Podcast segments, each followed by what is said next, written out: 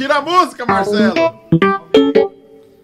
Agora é valendo? É, já era, já é valendo. Já- já- ele então já começou tudo zoado, então. Nada, Gaia, vai, puxa você bem gostosinho, não levanta, que essa TV pode se decapitar ao vivo. Apesar que ia dar audiência. Pô, ia dar um. ia hypar o bagulho.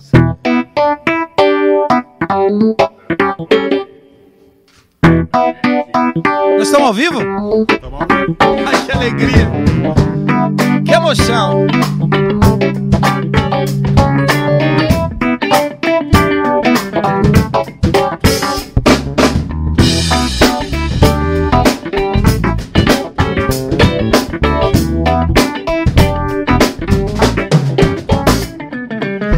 Leve e solto em meio às palavras envivecendo versos oriundos da quebrada. Ritmo e poesia de você sabeis. Até hoje mente atrofiado, escuta e admira. Distante das câmeras e isento da fama, cê sabe que os diamantes negros se alojam na lama. Tem que ser encontrado, depois lapidado. Das entranhas do interior pra representar os barracos. Vem ver o tom agudo e agressivo. Pra cada um dos seus neurônios louco tem uma rima. Na junção, na colagem, elo das palavras. Onde Deus escolhe os loucos pra confundir os sábios. Deus escolhe os loucos pra confundir os sábios. Deus escolhe os loucos pra confundir os sábios. Deus escolhe os loucos pra confundir os sábios. Deus escolhe os loucos pra confundir os sábios.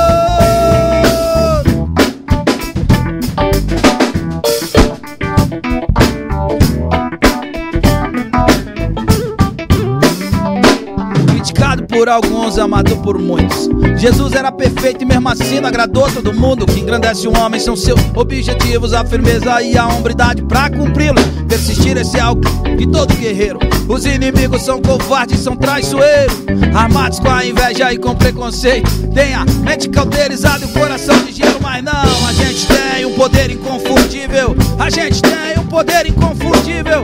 A gente tem um poder inconfundível. A gente tem um poder inconfundível. A gente tem um poder inconfundível. A gente tem um poder inconfundível. A gente tem um poder inconfundível. A gente tem. Deus escolhe os loucos pra confundir os sábios. Deus escolhe os loucos pra confundir os sábios. Deus escolhe os loucos pra confundir os sábios. Deus escolhe os loucos pra confundir os sábios.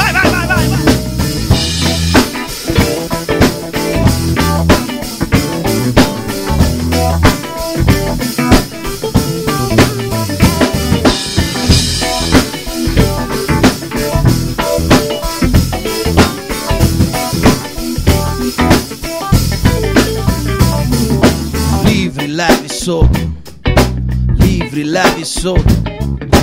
Livre, leve e solto. Livre, leve e solto. Livre, leve e solto. Como é que nós estamos? ó? Livre, leve e solto. Livre, leve e solto.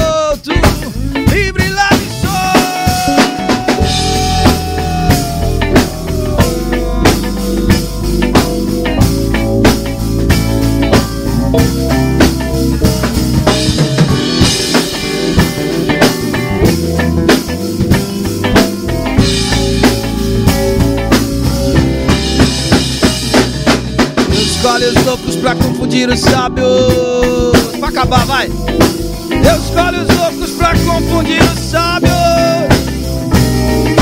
Deus escolhe os loucos pra confundir os sábios. Deus escolhe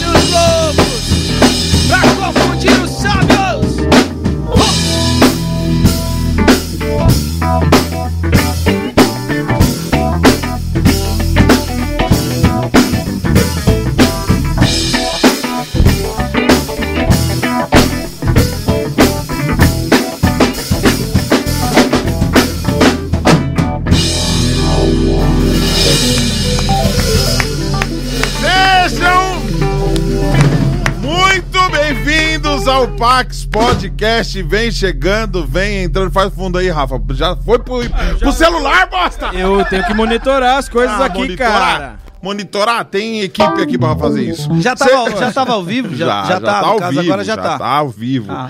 Sejam bem-vindos, se inscrevam no canal. Meu nome é Daniel Araújo. Me siga no Instagram, por favor, nunca te pedi nada. Hoje vai ser muito legal. Quero já é, agradecer aqui a nossa banda de hoje. Superstition. David Lopes na guitarra. Vem, David, deixa eu te ouvir, vai.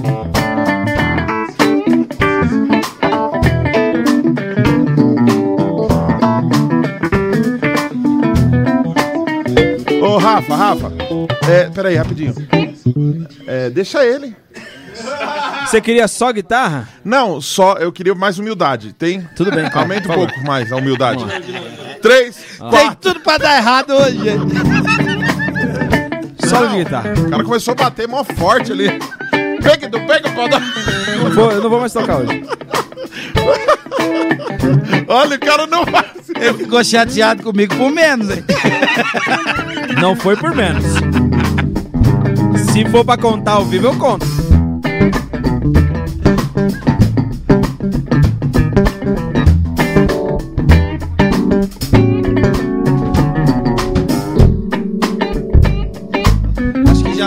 Já, tá bom, né, de guitarra. Acho que agora a gente pode mudar de instrumento. Olha que mancada. Nossa, velho. Eu falei que ele era assim. Eu avisei, mano. Eu avisei. Eu nunca concordei com o convidado de hoje.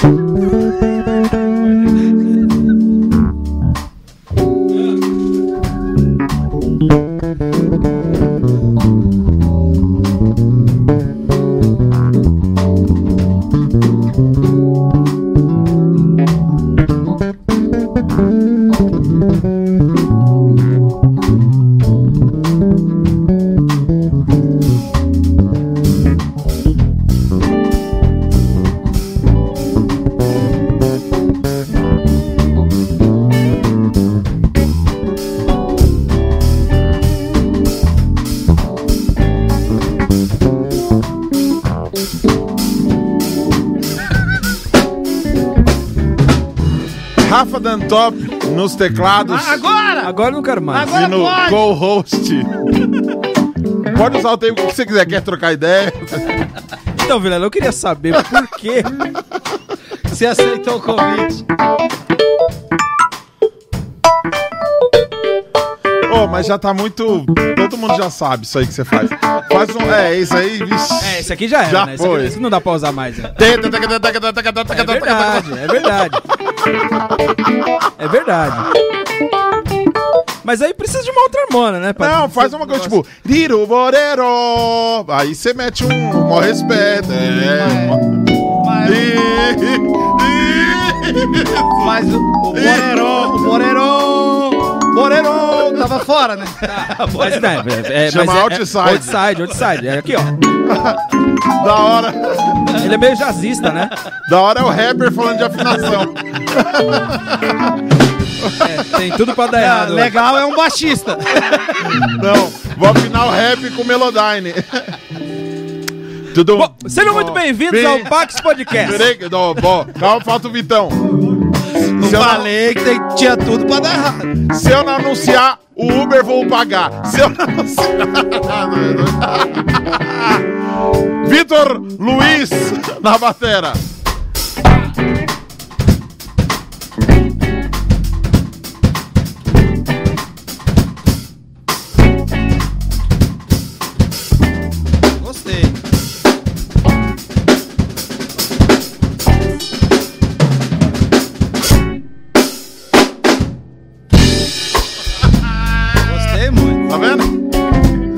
Convidado de hoje, vamos receber com muitos aplausos. É, ele que é casado com a Josi Batista Vilela, pai de três filhos, Estevão, Débora e Isabel.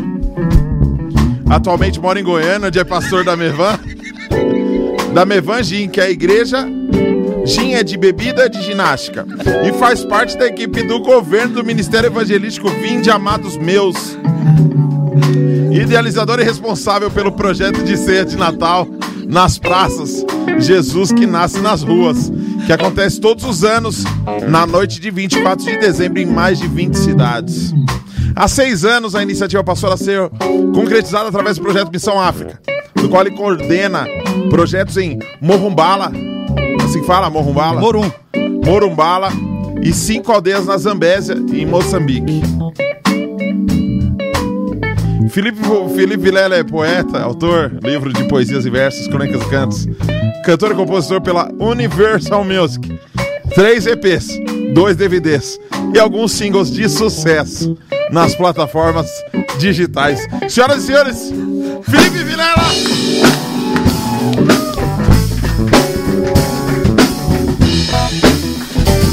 Ó o beijo do gordo. Dois, três, tá. Felipe, obrigado, Felipe, pelo. sobrou teclado. É sobra. É... O... o que falta é a humildade, eu falo. Gostou, né, Vitão? Não entendi.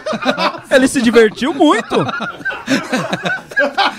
Porque, porque eu não Você, ele gostou muito da piada. E não entendi. Ele se satisfez demais. Ele meteu um bira, né? É o bira, é o bira. Sobrou. Ele mandou o bira. É que sobrou. É que ele sempre sobra. E como hoje ele fez sequice, Mas sobrou, é... ele ficou. Não. Mas eu acho que é o, é o pad do coisa, né, Oship. cara? Felipe Vailela. O Fed. O Fed do worship. Nossa, que Não pesado. começa, Que pesado. cara. Não começa. Foi você Falei. que falou. Você que falou. Não, falei Começa, falei mano. certo. Estamos recebendo um rapper aí, meu. De renome. Vamos agora. Vai começar, né? Sobe essa cadeira, mano. Tem jeito? Você é louco? Você tá quase encostando o queixo na mesa. Ah, eu achei que não tinha como. Ah, eu quis, eu achei que era assim. Você tá no mini podcast?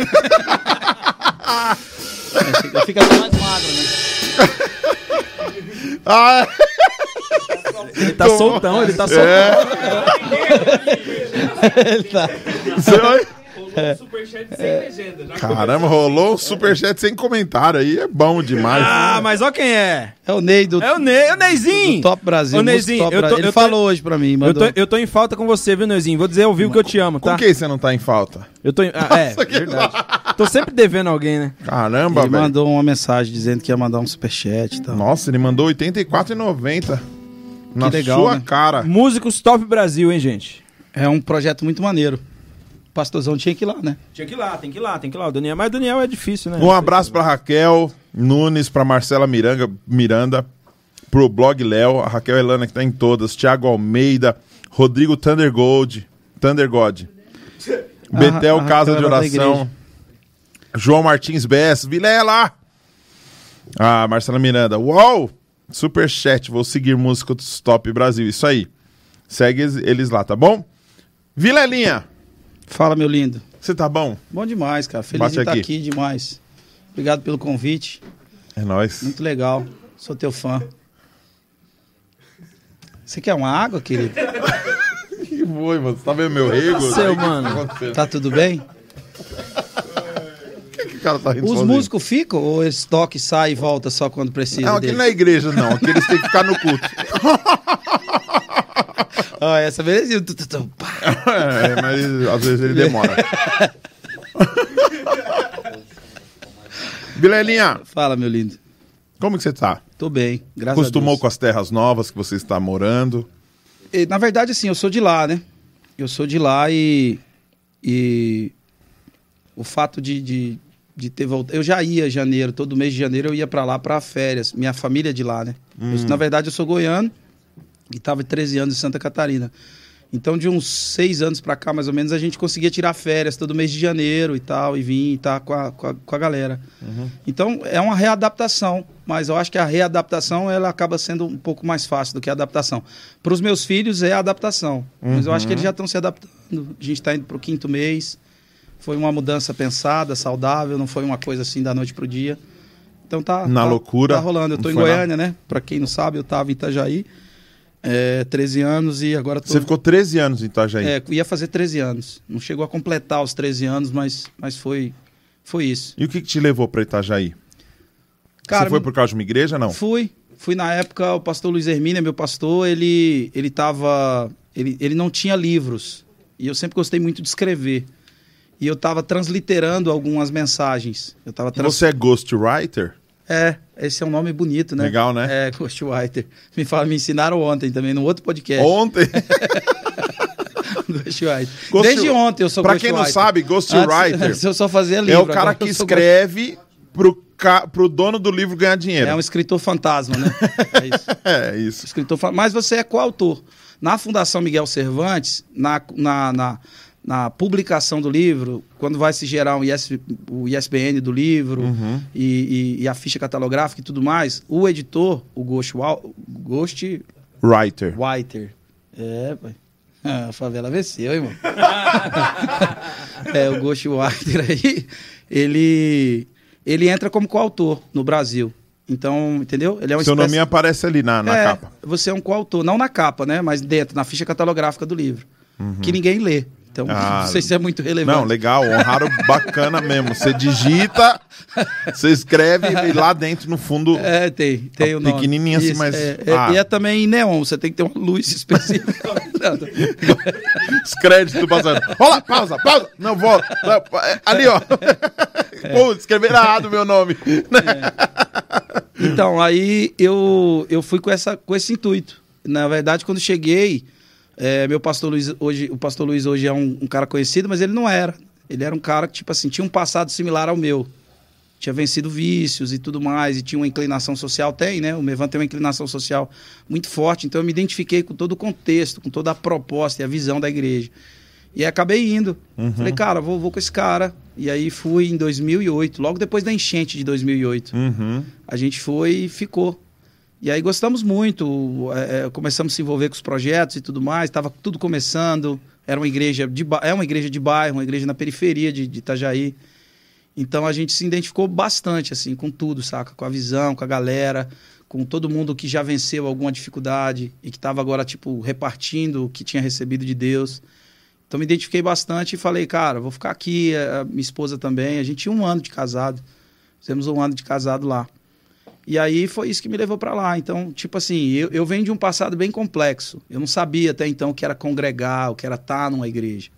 É, eu, eu fui um menor infrator, conheci cadeia com 12 anos, e aí fiquei, fiquei preso aí, várias vezes. 14 anos eu fui preso com, com, com a proposta. 14, 15 anos eu, eu ia para o DPJ ou para a Fundação Casa, na época FEBEM. Uhum. E aí conseguiram eliminar para me mandar para uma comunidade terapêutica.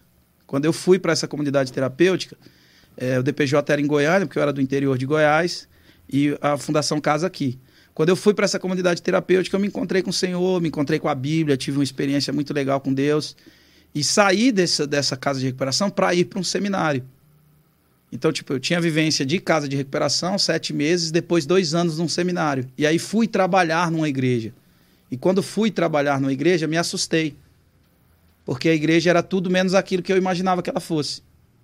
Então, O que, que você imaginava que a igreja fosse? que, que as intenções eram similares às da casa de recuperação e às do seminário. Que as pretensões das pessoas fossem basicamente as mesmas. Entende? E quais as pretensões da casa de recuperação ou da Fundação Casa, para quem nunca foi, no Não caso? na Fundação Casa, na casa de recuperação casa. e no seminário. Ah, no seminário. É, é, cara, é servir, é fazer a vontade de Deus, servir a Deus, é viver uma vida simples, viver o evangelho integral. Não é tipo customizar um Deus, chamar uma versão do próprio ego de Deus. Eu não estou dizendo que todo mundo na igreja faz isso, Uhum. mas especificamente aquela minha experiência, eu não estava pronto para ela. Então, tipo, eu, eu entrei muito fundo. Eu não tinha sido preparado para a convivência. Uma, eu vim de um contexto onde nenhum casamento à minha volta deu certo. Nenhuma. Não havia, tipo, um- uma, uma expressão familiar presente na minha, na minha formação como ser humano. Uhum. Então a minha relação com os meus irmãos era zoada, a minha relação com a vida, de um modo geral, era zoada. Entende? Era baseado naquele contexto que eu vivia. Eu cresci em volta de 10 prostíbulos, mano. Saca? Na, na Praça do Professor Maromba. Então, Qual o nome assim, da praça, mano? Praça do Professor Maromba, era a antiga Praça Tinha da Cadeia. 10 zonas ao redor, a praça chamava Maromba, mano. É. E assim, de tudo que você imaginar, sacou? Então, tipo assim, eu com 11 anos eu fui para um 11 anos eu fui para um colégio interno. Mano. Me largaram num colégio interno e viraram as costas. Então, tipo assim, imagina, a- a- o meu contexto de convivência era muito complexo. Eu cheguei, embora tinha toda essa vivência na comunidade terapêutica e tinha toda essa vivência no seminário, eu não sabia o que era viver livre e conviver sendo um livre. Me entenda, eu estava num, num, num, numa casa de recuperação onde as regras me protegiam. Uhum. Eu estava num seminário onde as regras, teoricamente, também me protegiam. E agora eu estava numa igreja onde eu não tinha ninguém mandando eu ir para aula ou fazer qualquer outra coisa. Eu, tava, eu era simplesmente um ser humano normal em uma igreja. Uhum. E tendo que assumir um posto de liderança. E eu não sabia conviver, como é que eu ia liderar. Eu tinha um conhecimento, um preparo teórico para isso, mas eu não tinha eh, saúde emocional para isso. Então aquilo me frustrou muito. Então, 18 anos eu saí da igreja. 18 anos eu saí de igreja e fiquei até os 20 completamente fora da igreja. E aí me desviei completamente, voltei pro crime, terminei como um morador de rua. Terminei como um cracudo pedindo moeda em farol para fumar pedra. É mesmo? É o resumo da história, né? Terminei vivendo numa biqueira, sem a sua, água, a sua luz. experiência com as drogas começou com, com que idade? Começou bem novo, com 11 anos. Como chegou? Como que a droga chegou em você? Cara, eu sou de um lugar onde a droga rola muito. Uhum. A- tipo, a droga Ne- antes é nesse pra lugar da- é, do Maromba aí que é, você falou? Antes de vir para São Paulo, passa aqui, passa lá. Antes de vir para Brasília, passa lá. Pelo menos passava, né? Hoje eu não sei mais. Uhum. É, então, se passava muito. Tipo, um quilo de maconha era mil reais no lugar. Lá era 200 conto, 250 conto. Uhum. Entendeu? Então, a- é, trabalhar com a droga era uma coisa comum. Entendeu? Você chegou a trabalhar ou você era só usuário? Bastante, pô. Tá maluco? A gente firma e o caramba quatro. Caramba. Nota fiscal, senhor? Tinha nota. Era, pô. Nota fiscal? No tacado e no varejo. Caramba. Eu atendia sempre no varejo. Eu gostava do povo, da sinuca, do, do, do auê, do samba, da, da, da, da- entendeu? Da loucuragem. Então, tipo assim, isso eu dou graças a Deus. Porque eu me afundei literalmente. Tipo assim, quem se apaixonou pelo dinheiro tá até hoje na mesma condição. Você ganhava dinheiro quando era molequinho fazendo essas paradas ou Cara, era mais pela ganhava, curtição? mas era curtição. Eu nunca fui um cara, tipo assim, preso à grana. Eu nunca fui um cara, tipo assim, am- am- apaixonado. Eu, eu sou um cara que eu vivo simples, sacou? Eu gosto de, de coisa boa, como todo mundo, mas isso não me, não me seduz de uma forma abissal, sacou? Uhum. Eu não tenho essa, sabe? Eu sou meio, tipo, tinha esse lance meio hippie, assim, meio romântico. E eu acho que isso é graças à arte. Porque o artista ele tem uma subjetividade que ele não sabe explicar. Ele vê a vida diferente, ele, Sim. ele consegue perceber poesia nas coisas. E isso já estava em mim. Eu já conseguia ver, entendeu? É, tipo, é, era, era meio tópico, né? Porque eu, eu também não tive referências artísticas próximas de mim que me ensinassem, tipo assim, a dosar isso, a, a usar isso, a, a canalizar isso para uma direção certa. Então, tipo, eu sempre fui esse cara meio assim, meio. Eu gosto de gente pra caraca. Eu gosto de estar com gente. Eu gosto de conhecer pessoas. Eu vou na padaria comprar o pão, 10 minutos o cara conhece a minha vida toda. No outro dia eu tô lá, daqui dois, três dias eu já tô na casa dele ou ele tá na minha. Uhum. Eu sou assim. Entende? Então, tipo, eu não conseguia me prender muito a coisas, porque eu tava sempre em relação. Eu acho que quem tem relacionamento com pessoas, ele não consegue ficar muito preso às coisas Sim. saca? Então, então assim, isso tava muito do, do, do que eu era. E, e aí eu dou graças a Deus, cara, porque, tipo, a gente, embora eu, eu tive um envolvimento muito profundo com tudo isso, é, eu nunca fui um cara ambicioso. Uhum. Eu tinha a minha facilidade de fazer negócio e tudo mais, mas eu nunca fui um cara ambicioso. Então me tornei um drogado mesmo, um noia mesmo. E, e, e até hoje eu volto lá, cara. Mas você fala que, que você se tornou um drogado. Nessa época, a sua experiência era só com maconha no começo? Ou não? Não, você já foi logo pra. Já uma os... pedra mesmo, fui fumar pedra, fui fumar pedra, fui cheirar cocaína, fui, fui tudo. Molecão. Molecão. Cocaína a gente cheirou novo, Uhum. entendeu? É, enfim, não quero ficar falando especificamente de, de processo da droga, mas tudo parte da pasta de cocaína, tudo parte dali. Uhum. Então aí você tem, um processo químico para fazer cocaína, para fazer pedra e tudo mais. E a gente participava desses, desses Desses todos, é, entendeu? Então, tipo, muito novo eu tive esse contato com droga. E aí, tipo, era meio que natural. E, e pra sua família, como que era isso? Era ruim, porque, tipo, a, mi- a minha mãe me criou a gente sozinha. Meu pai se tornou presente depois de muito tempo, no processo das minhas internações. Uhum. Mas antes era minha mãe. E a minha mãe tinha. Era eu e mais dois filhos. O meu pai tem 13, parte de que outros casamentos, lá na cidade toda. Uhum. Mas com a minha mãe ele tem três. Então, tipo, meu pai foi embora. Seu pai tinha. Tem filho pra caramba. Seu pai é o Maromba. A Praça do Maromba. Ha ha ha ha! Um delayzinho, né? É, mas um pequeno quase, delay. Mas tudo. Praça do Maromba era o seu pai, mano. Tem uma estátua dele, sem camisa. É poderoso. Tadinho. Falar isso, ele fica orgulhoso. Capaz dele cortar esse trecho e postar no status do WhatsApp, tiozão do grupo. Postar no então grupo. o do- vício do seu pai era outra coisa. Tadinho do meu pai. Mas assim, é tão louco, né, Tadinho cara? do seu pai. É tão louco, porque. pai foi feliz, cara. Olha! Mano, Poxa, essa é. droga é cara. Ô, eterna, né?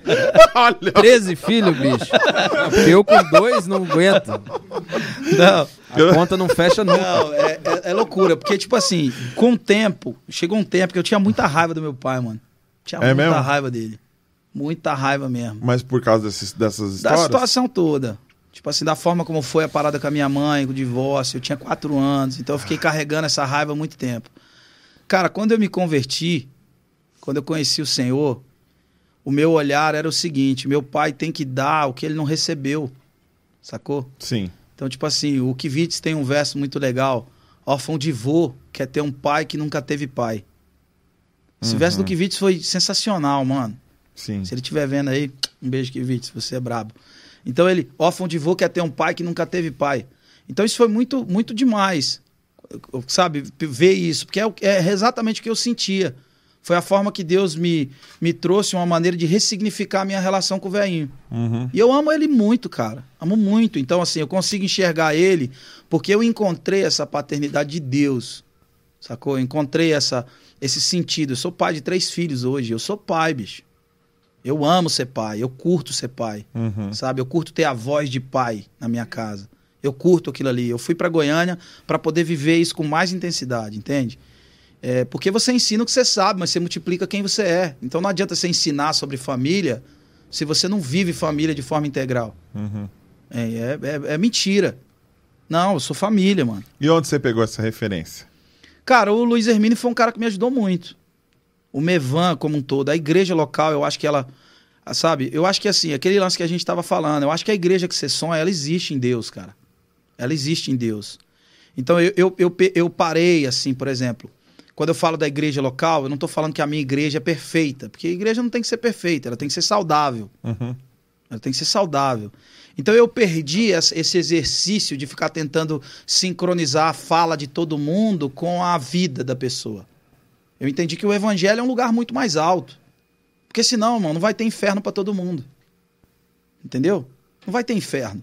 Então o evangelho é um lugar muito mais alto. Quando você encontra esse evangelho puro sendo pregado, mesmo que você, in- in- independente do lugar, você encontre incoerências na vida das pessoas, mas não dá para ficar olhando para esse lugar, porque são pessoas.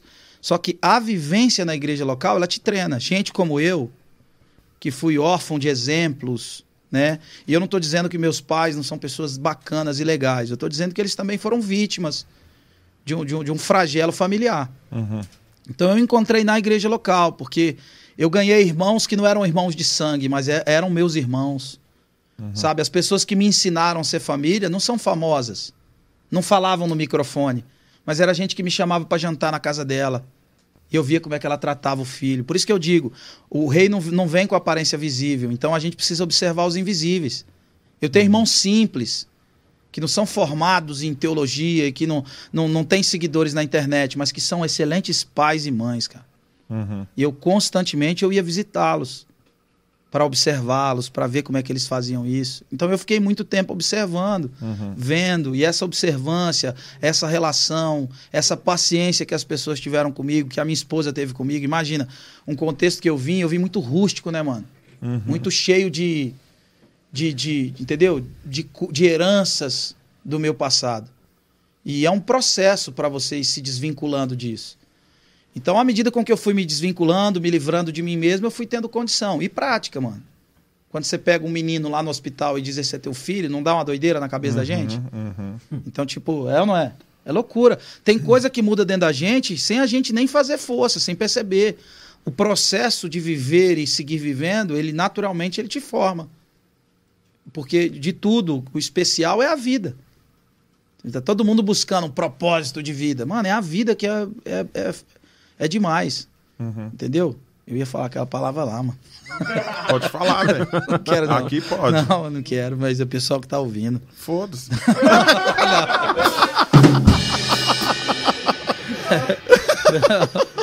Não, me preocupo.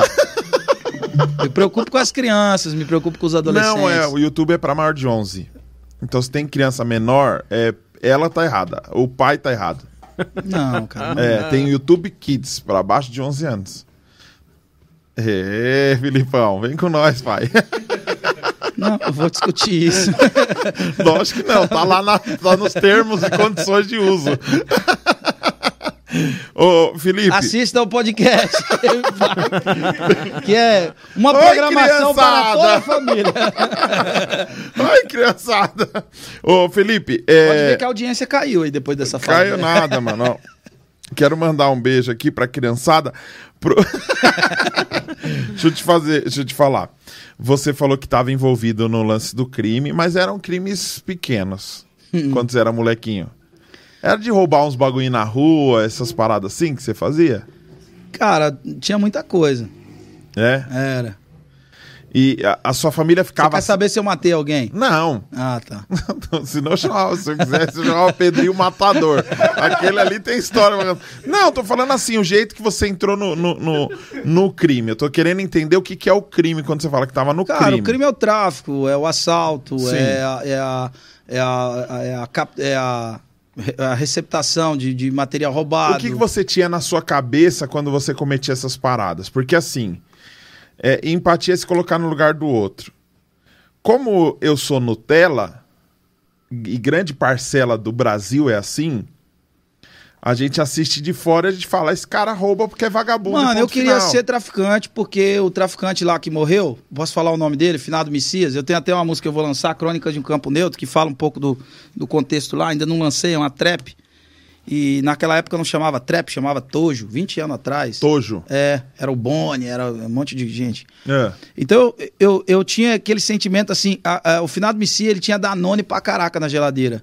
E não era uma parada que tinha muito na minha geladeira. Entendi. Entendeu? Ele tinha, tipo, os filhos dele tinham mobilete, tinha jogue. Era rico. Era, pô. Você é Mobilete louco, era um E era, na, e era na periferia. Entendeu? E os caras tinham esses bagulho e tudo. Então eu falava, tipo assim, eu, eu trabalhei, eu comecei trabalhando pra esse finado Messias. Ele, tipo assim, ele me encomendava assim. Eu nunca contei isso, velho. Que, Que, bom, furada, mano. né, mano? Que bom, velho. Ele me encomendava 50 sabonetes de caixinha. Então eu ia no mercado grande e trazia 50 sabonetes de caixinha. Ele tava me testando. Depois daqueles 50 sabonetes que eu trouxe pra ele, eu ia lá três, quatro vezes no mercado. E uma vez eu lembro que eu falei pra ele assim: Cara, eu posso tirar o sabonete da caixinha porque tá me machucando e cabe pouco. Então eu roubava sabonete. Com 11 anos, 12 anos. Aí depois ele me deu uma mochila de droga pra esconder no fundo do quintal, cavar e marcar o lugar. Entendeu? Uhum. Então ah, isso começa, isso vai. Ah, a- a- atravessar do, do Goiás pro Mato Grosso pra ir buscar droga. Com um monte de coisa roubada. Isso com quantos anos? Novo, pô. Eu fui preso na Barra do Garça, eu fiquei preso lá, minha mãe nem sabia onde eu tava. Meu pai foi me buscar. Numa casa de detenção lá pra menores. Então, tipo assim, crime. Crime. Ah, o cara roubou um malote, o cara roubou, sei lá, um carro, um motor de carro que precisa ir pra tal lugar. Entendeu? Uhum. é crime. Então, tipo assim, é, existia um monte de outros crimes. Eu, graças a Deus, graças a Deus, eu ouvi muitas vezes as pessoas me dizendo que quando eu era menor eu tinha que matar um, dois, pra, pra, pra, pra turma me respeitar quando eu ficasse mais velho. Uhum. Pra Entendeu? consolidar. É. Eu nunca, nunca, nunca me rendi a isso. Uhum. Mas, mas assim, infelizmente, eu, eu tenho coisas que eu me envergonho de contar. Eu nunca fui um cara que parei pra contar meu testemunho. Mas eu vi muita gente ser torturada. Entendi. Entendeu? Sem vergonha de, de crime, ser torturado. Uhum. levado para construção e o couro comer. E dar um corretivo no cara. É coisa que eu, poxa, eu tenho pavor de, de, de- de, tipo assim, de, de, de contar detalhes Voltar pra essa cena. Pô, tá maluco? Entende? Então, tipo assim, é um, é um contexto muito complexo. Tipo, quantas vezes eu vi a polícia pegar dinheiro de, de traficante? E o dia que a polícia não pegou mais dinheiro, o couro comeu. Bala e tal, e o bicho pegou, e nego no mato, e cachorro latindo, e o bicho pegando. E rua fechada e tudo mais. Então, assim, quando você cresce vendo isso, isso é uma cena comum para você, cara, você carrega isso pro resto da vida. Tipo assim, eu, eu, eu me lembro de uma pessoa dizer uma vez para mim, de uma forma assim, me instruindo profeticamente, ela disse, cara, pessoas que provaram o que a gente provou, o cara que tinha passado por esse lugar e vencido, a gente nunca mais vai ser normal. A gente consegue entrar numa comunidade e entender o movimento, o sistema, a coisa toda acontecendo. Você consegue entender a- a- as paradas. Então a gente precisa estar mergulhado em Deus, afundado no Senhor, envolvido no ministério. Então, tipo assim, a igreja de Cristo, cara, foi um, um- tipo assim, um, um campo de refugiado para mim. Uhum. A igreja do Senhor Jesus. Então, eu sei a importância da igreja para minha vida. Não é por conveniência. Porque, tipo, mano, eu, eu, eu sempre fui um, um cara que limpava a igreja, o cara que. Eu não queria pregar na igreja. Uhum. Eu queria estar ali, mano. Porque era o lugar onde eu tinha essas referências, essas possibilidades de ver coisas que eu, que eu não tinha enxergado ao longo da minha vida. Entende? Então, a importância da igreja pra gente como eu, cara, é fundamental, porque é lá que eu te conheço. Porque é lá que eu conheço o Dan. Todas as nossas amizades aqui são frutos de uma igreja, cara. Uhum. Elas nasceram ali. Eu não tô falando da igreja prédio, eu tô falando da igreja.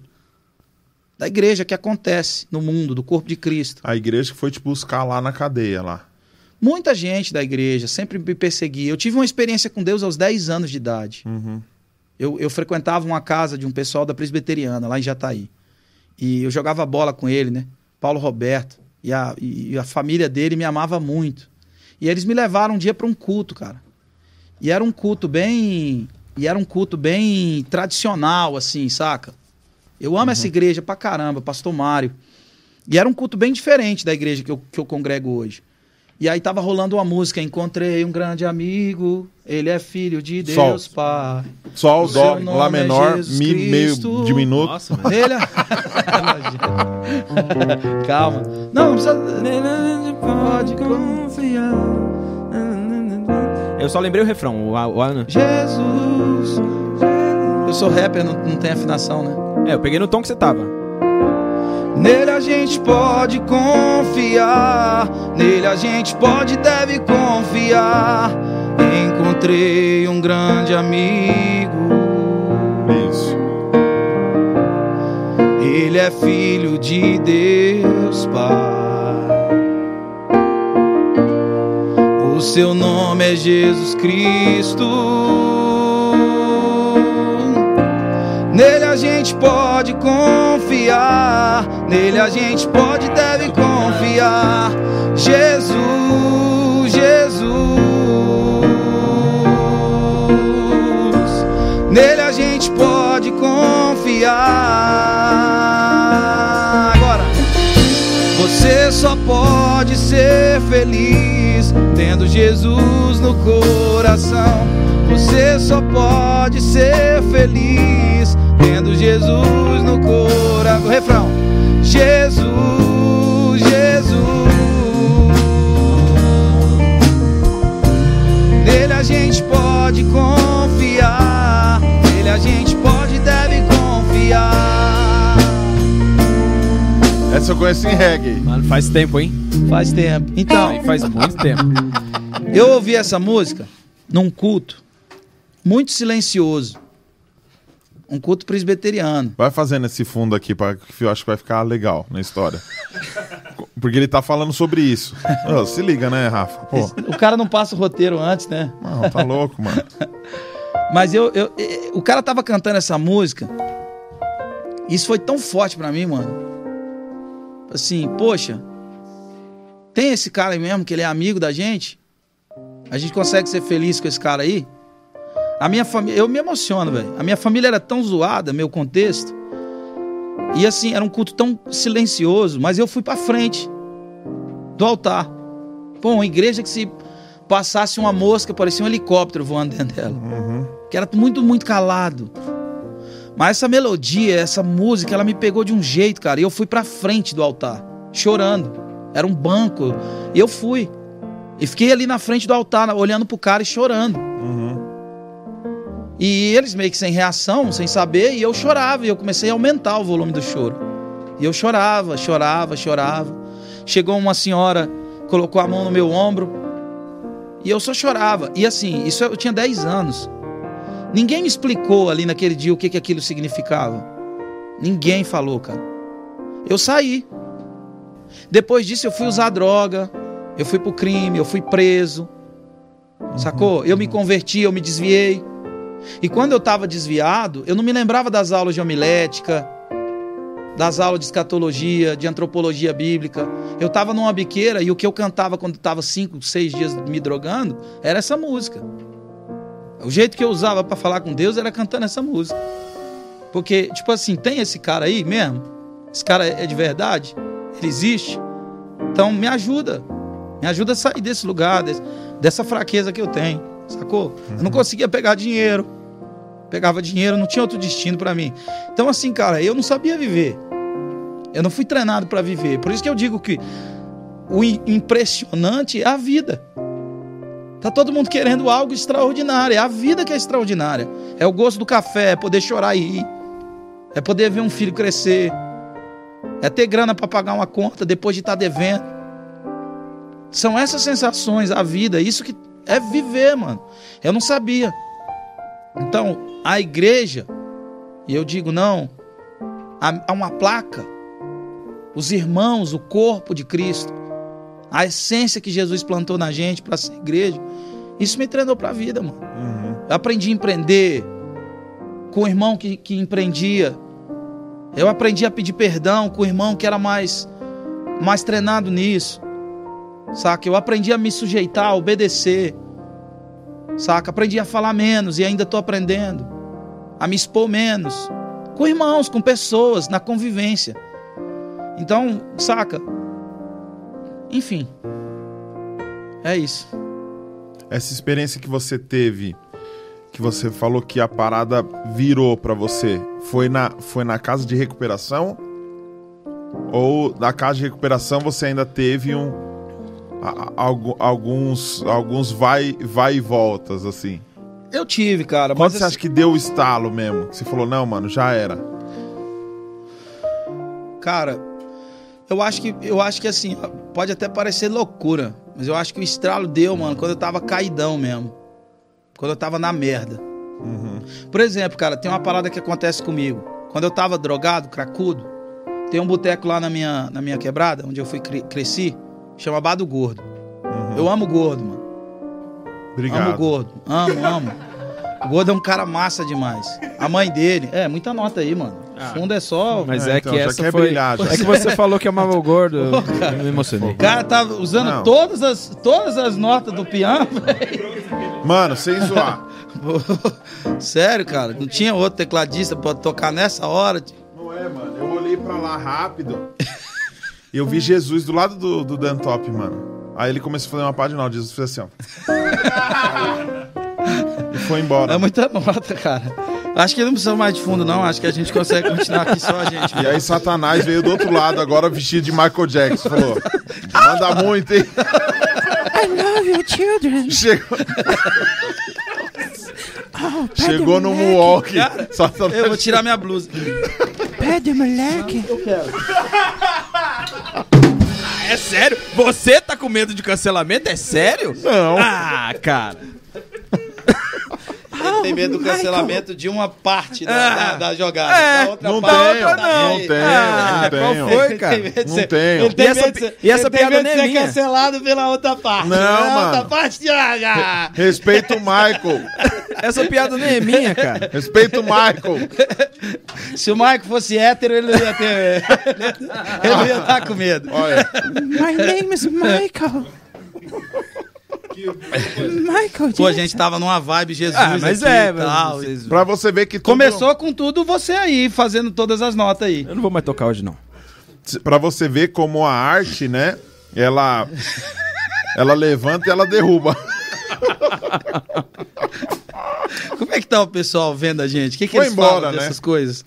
Ah, aqui ó, tá o pessoal comentando aqui, ó. Mano, os caras conseguiram quebrar o mover. o Gustavo Henrique falou. Mas beleza. Então, cara, na, na casa de recuperação, é. eu, tipo, tudo que aconteceu comigo com 10 anos, Até então eu não sabia o que, que era aquilo. Sacou? Eu fui entender a força daquela experiência quando eu precisei daquela atmosfera para me libertar do lugar que eu estava. Então, tipo, aconteceu essa parada com 10 anos. Eu vivi tudo que vivi, depois fui pra droga, fui pro crime, pá, pá, pra casa de recuperação, pro seminário tudo mais. Quando eu saí de tudo aquilo, me prostrei de novo ao vício, me entreguei de novo àquele contexto, lá eu entendi a força da experiência que, que, da, que eu vivi quando eu tinha 10 anos. Então era como se aqueles 10, aquela experiência aos 10 anos fosse uma espécie de âncora para minha alma. Uhum. Então, assim, eu acho que ali a chave virou. Eu disse, cara, Jesus realmente está interessado em me ajudar. Jesus está realmente interessado em me dar um auxílio para eu, eu me libertar disso. Eu já quis morrer várias vezes, cara. Sabe? Minha mãe tinha uma padaria numa esquina, eu pedia pão na padaria do vizinho. Eu tinha vergonha de ir na minha casa. Tinha vergonha da minha mãe me ver como eu tava. Uhum. Sabe? Eu até, eu até digo que, que o, o endereço de Deus é onde o amor se encarna, né? Na terra. Deus mora na terra onde o amor mora. E a expressão de amor que eu recebia na época era de um, de um Dal que morava no fundo da biqueira, chamado Gianzinho.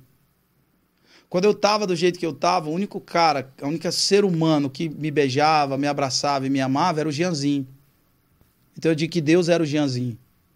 Porque Deus é Emmanuel, é com a gente. Uhum. Então muitas vezes, e depois eu fui perceber que o Gianzinho era tipo assim, pô, alguém me ama.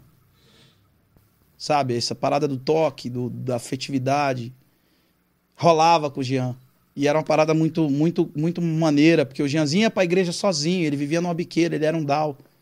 Ele pegava a Bíblia, ia pra igreja e voltava. E quando ele voltava, ele me dava paz do Senhor, me beijava, sentava no meu colo, passava a mão no meu rosto. Era muito carinhoso comigo. Uhum. E, e aí, cara, dali, quando eu, quando eu completei essa idade de 20 anos, que eu estava literalmente ferrado e prostrado diante de tudo aquilo que eu estava vivendo, eu procurei um assistente social e pedi uma passagem para ir para Goiânia. Para ir para o lugar onde eu tinha feito seminário. Para ver se a galera lá podia me ajudar. E aí eu, essa pessoa me deu essa passagem, Ana Clara, foi muito sensível, essa, essa assistente social. Uma irmã espírita, mas irmã. Como Deus usou aquela, aquela moça. Como ela falou comigo, como ela me amou naquele, como ela me deu atenção naquele dia. Eu não queria nada, eu só queria ir para Goiânia e tentar, tipo, dar um up na minha vida. Uhum. E aí em Goiânia eu fui recebido por irmãos, por amigos que tinham feito seminário comigo. O cara me levou para dentro da casa dele, o pastor Renato Oliveira me levou para dentro da casa dele, deixou morar lá dentro com ele, me tratou como alguém da família dele. E ali, cara, a minha vida começou. Aí ali, tipo, conheci a minha esposa logo depois, conheci o pastor Luiz logo depois, lá na MCM. E aí a minha vida começou ali. E desde que a minha vida começou, de fato, e eu comecei a viver, eu entendi como Deus tinha já me resgatado lá aos 10 anos. Uhum. E aí vem a soberania de Deus, a eleição. Creio muito nisso. Sabe? A, a escolha de Deus, a, a soberania de Deus que não, é inquestionável e inexplicável. Deus literalmente me selou naquela experiência. Então eu entendo a força dela hoje. A maior mensagem que eu recebi foi essa música. Uhum. O maior milagre que aconteceu comigo foi a- quando eu tinha essa, essa idade. O choro que eu derramei diante de Jesus quando eu ouvi essa canção. Uhum. Entendeu? Então, tipo assim, eu acho que a chave virou lá. Só que eu só fui entender que a chave tinha virado depois de anos. Sacou? E quando eu Entendi. tava na minha pior fase, mano. Quando eu tava na minha pior fase. E quando você foi pra lá, o seu vício não foi junto? Ou você teve ainda recaída nessa Tive, tive, tive assim, dias. Dias. Porque eu gostava muito, cara, do ambiente de, de, de periferia, mano. Da sinuca, do barulho, do auê, sabe? De gente, saca? Uhum. De gente ali, tá ligado? Aquela parada. I love quebrada. Saca? Então eu gostava muito. Então eu sentia falta. Eu tava ali, pô, todo mundo era muito certinho, tudo era branco, tudo era, né, anjo de luz e tal. E eu falava, cara, eu queria. Pô, lá também era de verdade. Aquela, sabe, aquela papo de boteco, aquela coisa. Você entendeu? Uhum. eu, eu queria um pouco disso. E. Então, eu, eu, eu tive uma, uma queda, assim. Eu fiquei, tipo, sei lá, cinco dias caído. E ninguém descobriu, eu contei. Uhum. Eu contei, cara, eu caí mesmo e tal. Quase perdi meu noivado na época. Aí fiquei fiquei até num, num, num sítio, a galera me ajudando e tal e tudo mais. Mas foi rápido, foi tipo 39 dias, saca? Tipo, foi só ali que rolou. Quando eu fui casar também, eu tava morando em Brasília e, tipo assim, não era uma queda, queda, queda. Eram uns deslizes que eu dava. Não considero, tipo, uma queda. Eu dava uns deslizes e tudo mais. Mas depois que eu casei, mano, depois que eu casei, tipo assim, minha esposa é minha pastora, mano. Uhum. Ela é meu colo, ela é meu, meu porto seguro. Então ela, tipo, me ajudou pra caramba e me entendeu e me amou e orava e buscava o Senhor.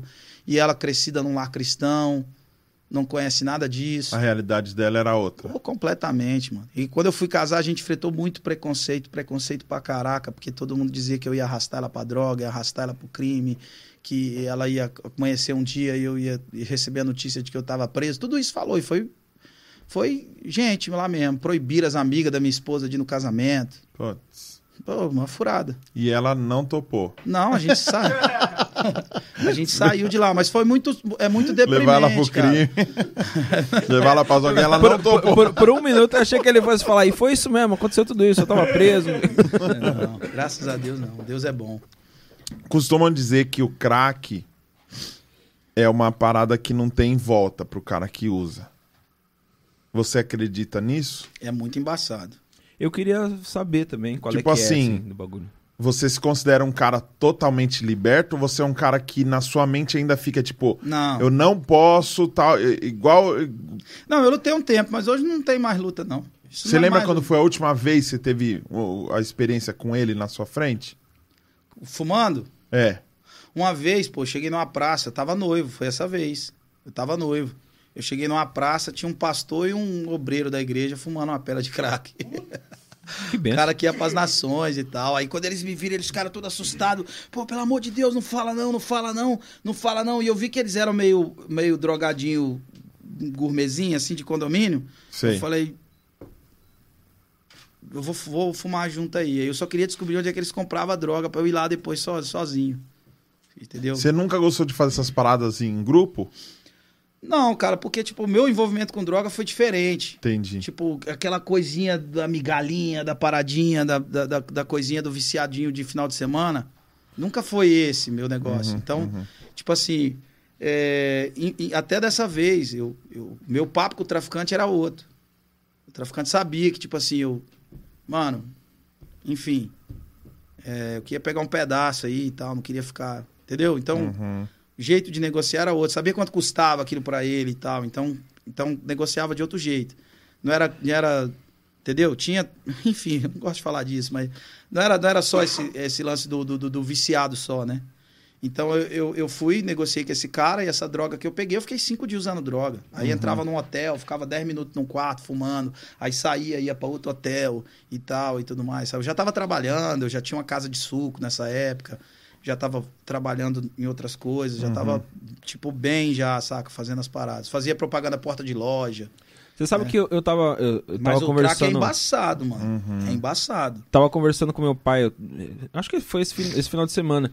E é surpreendente o tanto de, de, de, de caras, até próximos de mim, assim, que eu descobri que, que cheiravam uma coca, tá ligado? Às vezes fumam uma pedra. Tipo, isso são, às, às vezes a gente cria esse estereótipo que vai usar droga vai ficar jogado na sarjeta. O Mas tem crack, muitos caras sim. normais, né, velho? não, o que- crack não tem. É. A cocaína pode até ter. Sim. Você pode até conhecer um É, cara. tem os playboyzão que. Cara, que- um bispo. Um... Você pode conhecer. Você viu o formigão?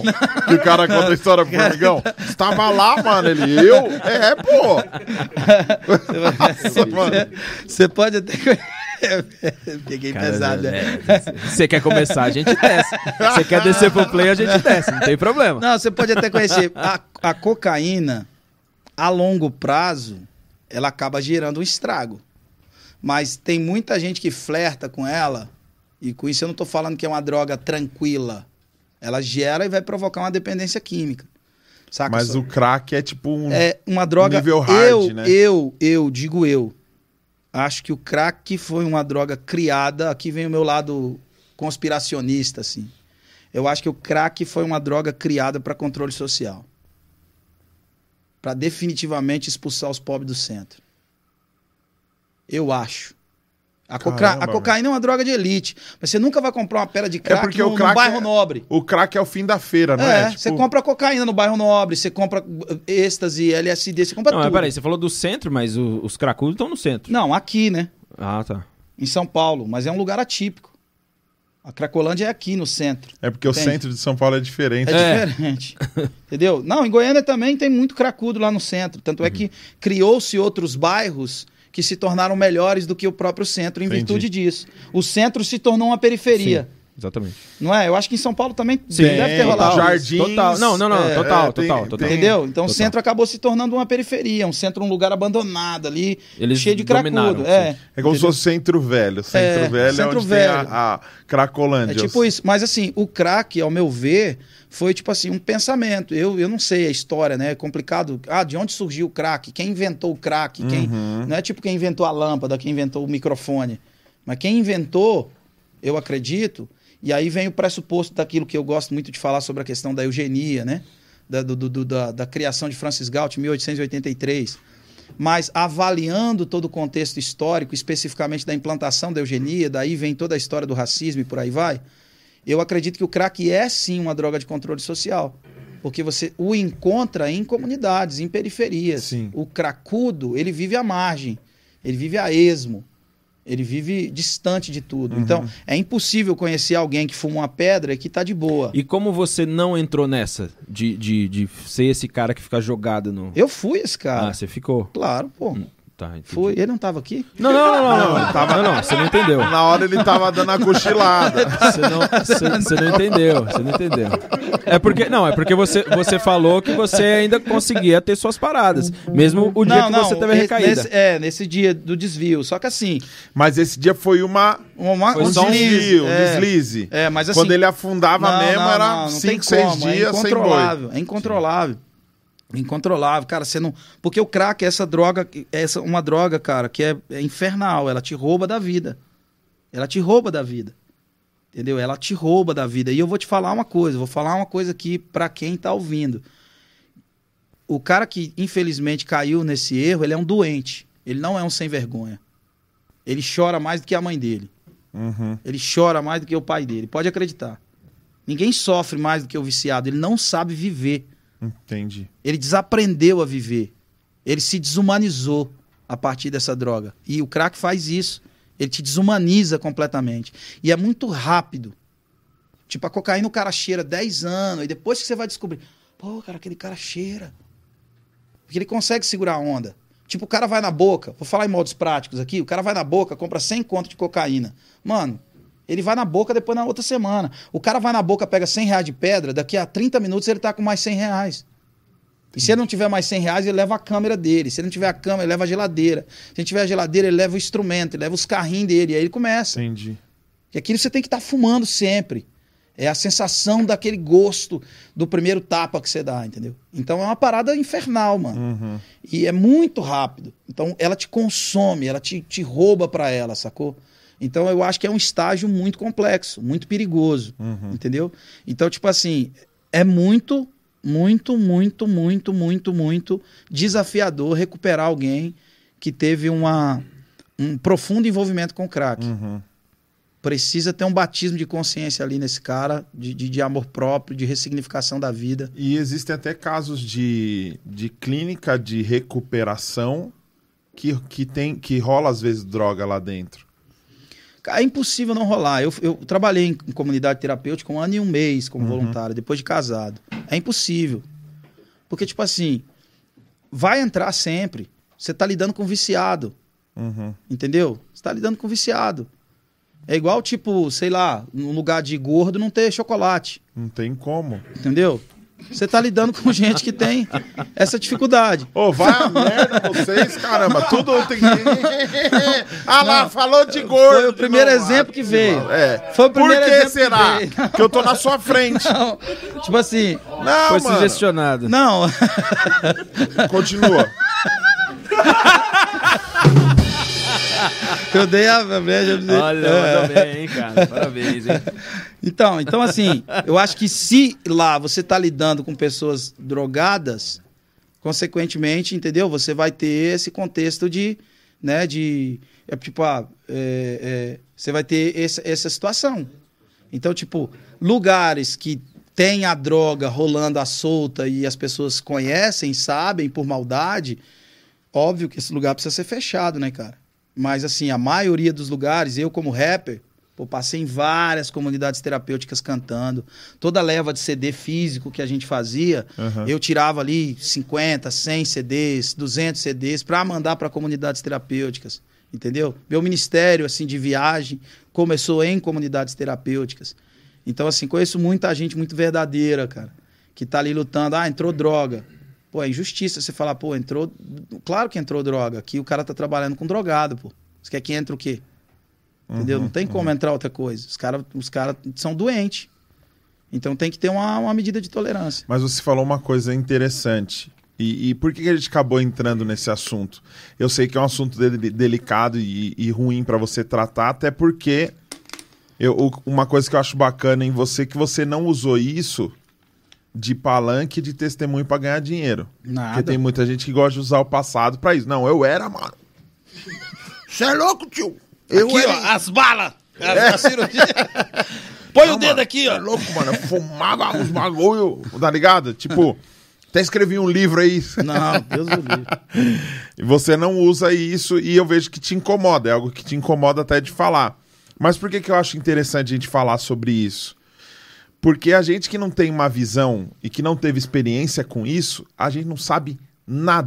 E a gente resume tudo ao quê? Isso aí é um monte de vagabundo, zumbi, que não tá nem aí, que não tem amor pela família, que não tem amor próprio, que não tem não sei o quê. E foi o que você falou, a partir da hora que o cara se entregou uma vez e é muito pesada essa parada. Então, o cara um cara que se desumaniza, não dá pra você querer co- cobrá-lo como qualquer outro, um- qualquer outra pessoa em plena consciência. Sim. E uma outra coisa que eu ia, que eu ia te falar, mano, é sobre a própria clínica de, de reabilitação, porque uma coisa que me incomoda em, em relação a isso, que, que eu já peguei algumas vezes e me incomodavam muito, era esse lance de querer fazer uma troca com o viciado. De tipo assim, ó, o que, que você precisa? Pra você largar a droga, você precisa de Jesus. Mas o que, que é Jesus pra um cara que não conhece Jesus? Tá ligado? Jesus é uma experiência é, é, de música? Será que Jesus é uma experiência de, de uma atmosfera? Será que Jesus é uma experiência num prédio? Então eu tive oportunidade na minha vida de conhecer é, é, gente viciada que trocou, esse, trocou o vício da droga ou da bebida por, algum, por alguma outra coisa, como se fosse um amuleto do cara. Então ele não teve entendimento para tentar sair. É um cara que, tipo assim, se esse, por exemplo, um cara que troca a droga pela igreja e entende que é isso, a hora que esse cara tem uma decepção com a igreja, você entendeu a igreja que eu tô falando? Sim. Esse cara, a hora que ele tem uma decepção com a, com a instituição, o que que acontece? O cara tem. Automaticamente o cara acaba voltando. Por quê? Ele, é como se ele tivesse feito uma troca. Não houve uma conscientização, não houve aquela limpeza, aquela parada tipo assim, mano, eu não preciso. Ele foi disso. catequizado, né? Ele foi catequizado. É. A- até você chegou a viver isso? Você chegou a vivenciar isso? eu vivi. Mas assim, ao mesmo tempo eu entendo. Porque assim, uma vez eu- a gente foi questionar um, um- um cara que tava numa igreja, tipo a da Deus é Amor, que eu amo o Davizinho, né? O Davizinho tá aí agora, assumiu a igreja, e, enfim, tá fazendo um trabalho maneiro de transição, assim, muito, muito ousado. Uhum. E esse irmão tava na Deus é Amor, numa época de muita rigidez na instituição Deus é Amor. E ele tava com um colarinho amarrado aqui, gravata e tal e tudo mais. E ele era um cara, tipo assim, que tinha uma musicalidade, que tinha uma, uma, um- uma movimentação que podia oferecer aquilo depois de ter conhecido a Jesus. E ele foi questionado, cara, por que, que você tá lá? Ele falou, cara, eu conheço todo o contexto da igreja, o, o excesso de regras e tudo mais que tem lá. Mas no momento as regras estão me protegendo. Então, assim, a religião é um problema, consequentemente, o excesso, todo excesso é, né? Sim. Todo excesso é problema. Então, assim, todo excesso é, é- é- é- é sinônimo de doença, é o pressuposto de alguma, de alguma fobia, de alguma, né? é, de, de alguma situação de doença. E quando esse cara diz isso, eu entendo assim, cara, tem um mal menor, muitas vezes, para combater um maior. Saca? Uhum. Então eu acho que muita gente que saiu especificamente da droga, por exemplo, o caso do Rodolfo Abrantes, que é um parceiro, um amigo.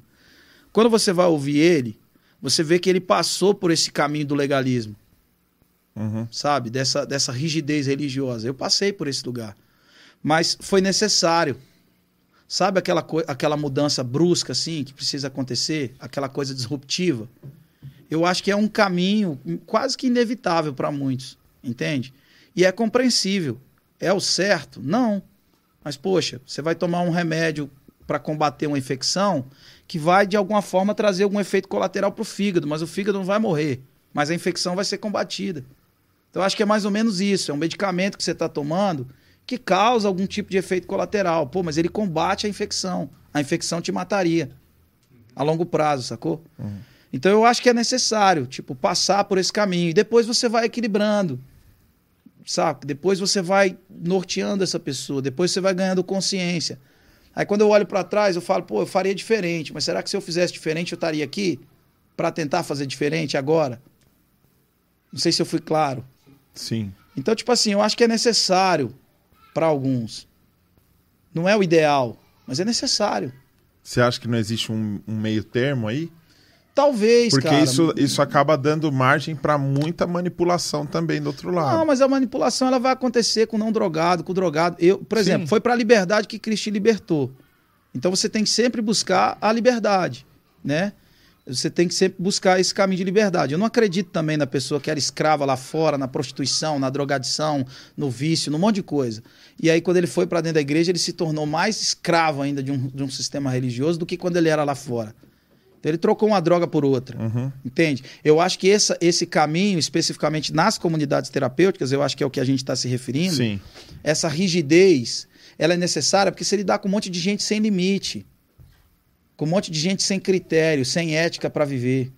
Então, se você deixar muito bambo, muito solto, muito frouxo, sabe, você acaba perdendo o controle.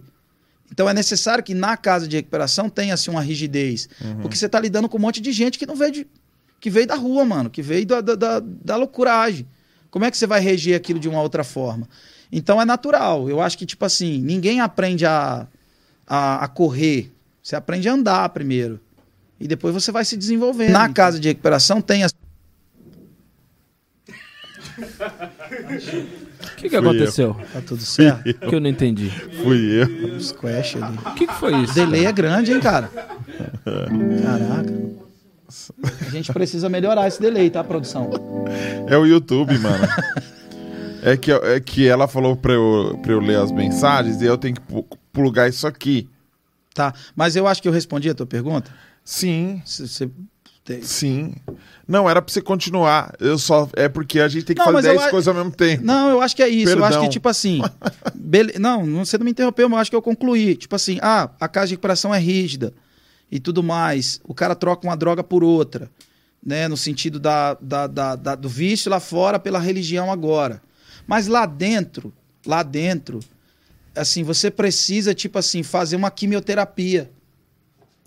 Vai Então, cair o cabelo do cara, mas assim, você o vai matar disse. o câncer, mano. Eu entendi o que você disse. O que Sacou? me, É o um que me pega um pouco. né? É, então, é, é, é, é esse, é esse, esse, é essa fala frase, aí, um mal gosta. necessário. Não, não é que eu não gosto, é que eu acho assim. É. Então não é uma quimioterapia, é um remédio É que tipo assim, provo- ó, não é, não. não. é- não é um mal necessário, é um O remédio seu, que provoca. pai, o, o seu pai te espancou a infância inteira pra que você não virasse um bandido, tá ligado? Você entende o que eu tô falando? Quero saber onde vai chegar. Eu não tô entendendo até Você agora. tá entendendo? Mas, Tá mas falando pra de onde você? vai? não, eu, eu não apanhei. Não, eu tô falando assim, eu apanhei não. pouco. Ah, pra um cara que já era escravo lá, vem ser escravo aqui, porque pelo menos aqui é do bem. Você entende? Eu queria tentar achar uma frequência, um meio tempo, porque é o que eu falei, acaba dando margem pra uma manipulação. Então, tipo assim, é melhor de repente o cara tá dando dinheiro do dízimo do que gastando com droga, por exemplo. Você entendeu? É uma, é uma parada que a gente sabe que os poderosos, eles preferem, ao invés de instruir a pessoa a ser liberta totalmente, eles sempre mantêm alguma moeda de troca pra manter a pessoa com cabresto. Mas Entendeu? aí eu acho que esse poderoso, ele vai, ele vai achar uma forma de manipular todo mundo.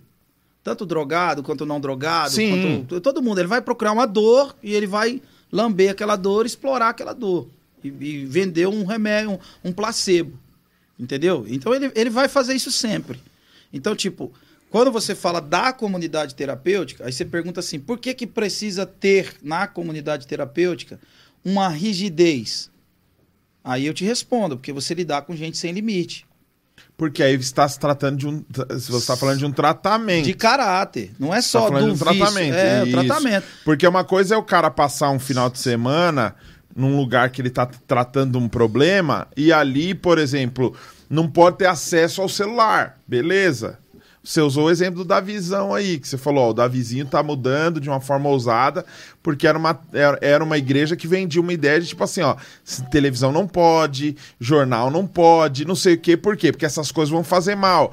Se uma pessoa tem um problema como o seu, às vezes ela precisa de uma desintoxicação um pouco mais rígida, mas eu não vejo como uma solução. Não estou falando que eu tenho a solução, estou falando assim, eu queria tentar entender uma forma que, tipo assim, meu pai não precisasse bater tanto em mim para justificar que eu vou ser uma pessoa melhor no futuro.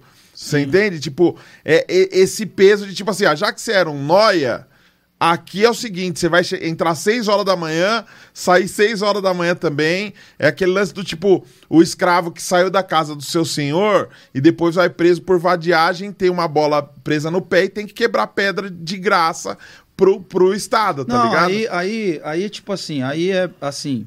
Você vai me perguntar assim: existe gente mal no contexto da- das comunidades terapêuticas? Eu te pergunto: existe gente mal no contexto de, da- dos músicos? Sim. Existe gente mal no contexto dos podcasts, dos pastores, dos empresários, dos advogados? Tem. Então, e o que, que você fala pro cara que usa, que é o que vai liber- li- libertar, que vai ajudar ele a libertar, se libertar?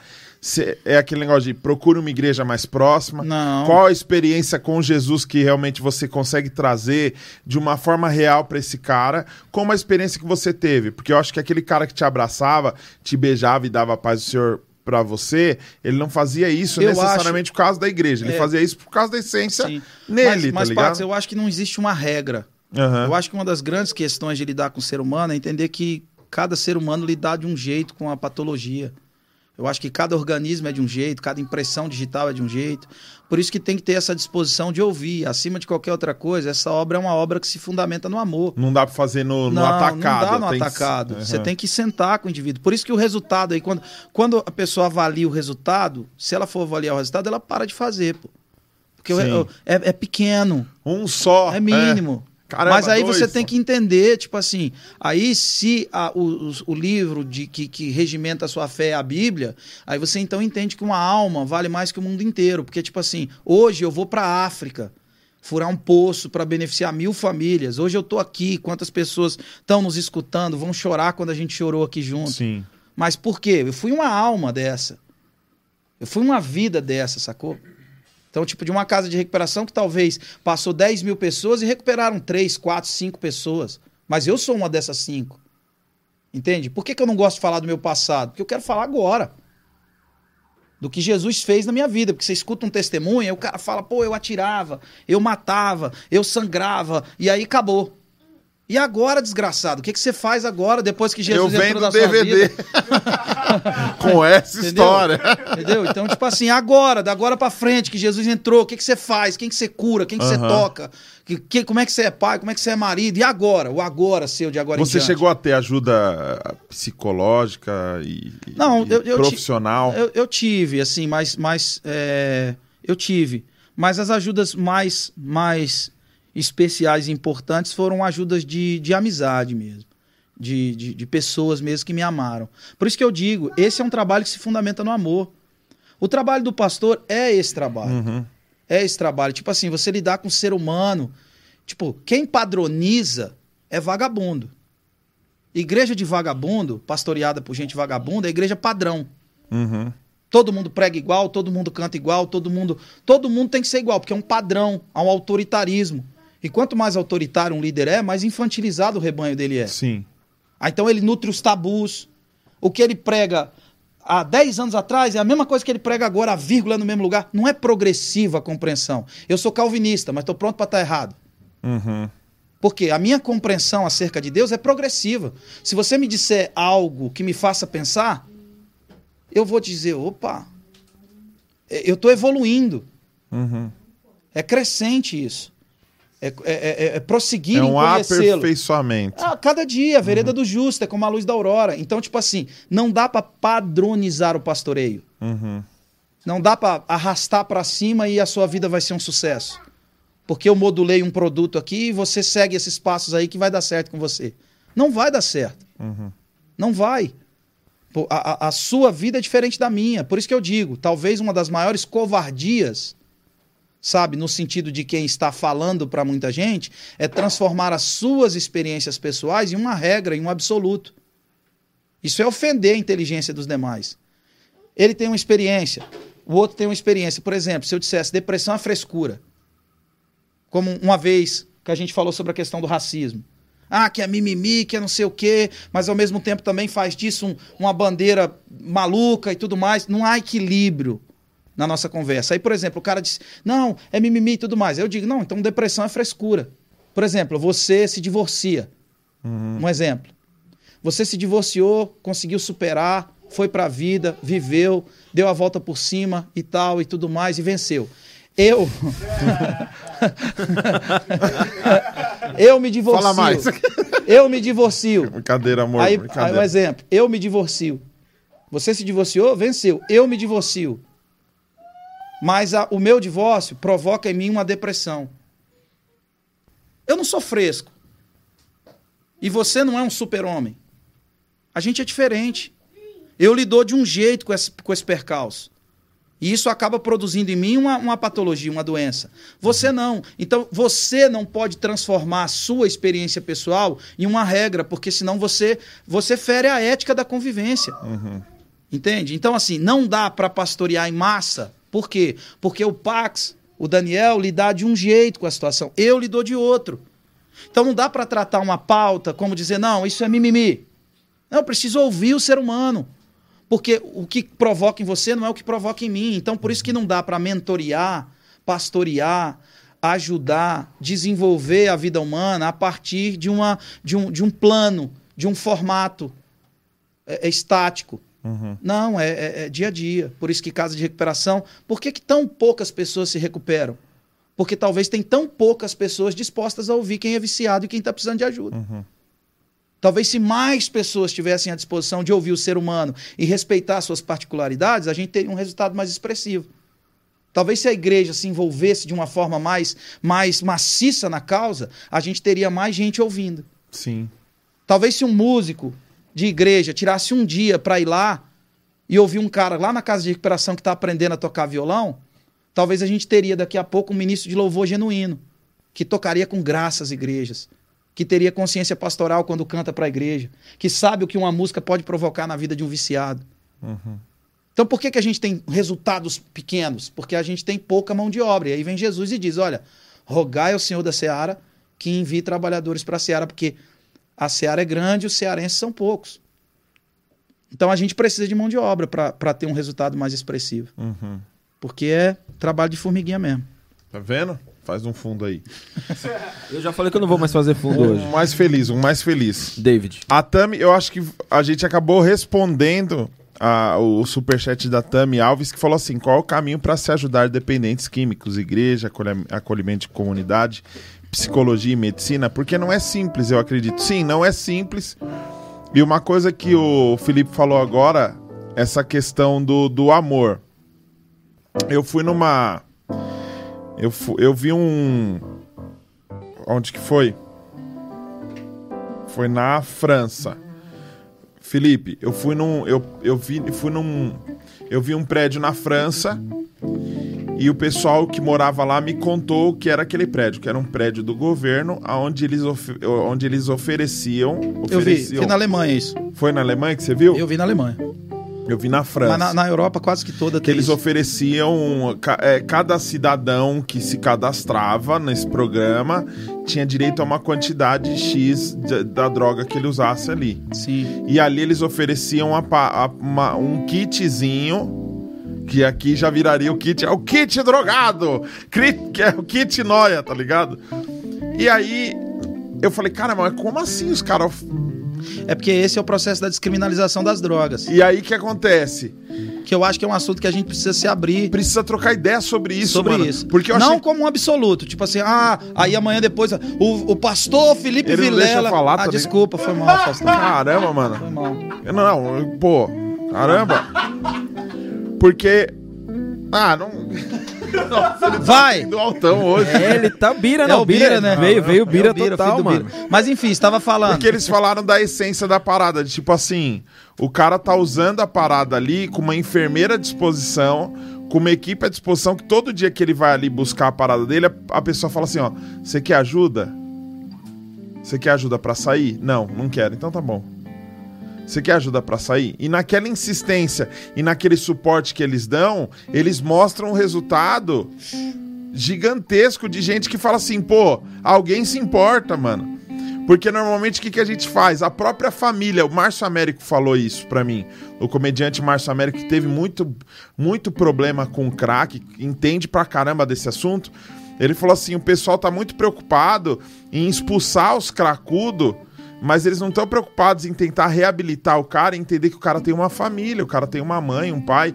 E é louco, porque se a gente pega na nossa família uma parada dessa, a gente se acha no direito de dar um tapa na cara do meu pai, se meu pai usa, ou chutar meu irmão, se meu irmão usa. Tipo, a gente já tratar o cara com esse, com esse des- desdém e com essa diferença, como se ele realmente fosse simplesmente um vagabundo e tá usando a parada simplesmente porque ele quis e o problema é dele, tá ligado? Só de você ter trazido isso e ter defendido isso aqui, pra mim já valeu, já valeu ter falado sobre o assunto. É exatamente isso, mano entender o que tá rolando. Eu vi um vídeo de uns caras ali na Cracolândia quebrando alguns faróis de carros e abrindo alguns carros, fazendo uma zoeira lá na rua e tal. E eu vi isso no Facebook, eu vi os comentários, mano, tipo assim, aí ó, quem defende esses vagabundo? Leva pra casa, é isso aí, tem que dar tiro na testa de todo mundo, tem que explodir essa Cracolândia e não sei o que, não sei o que.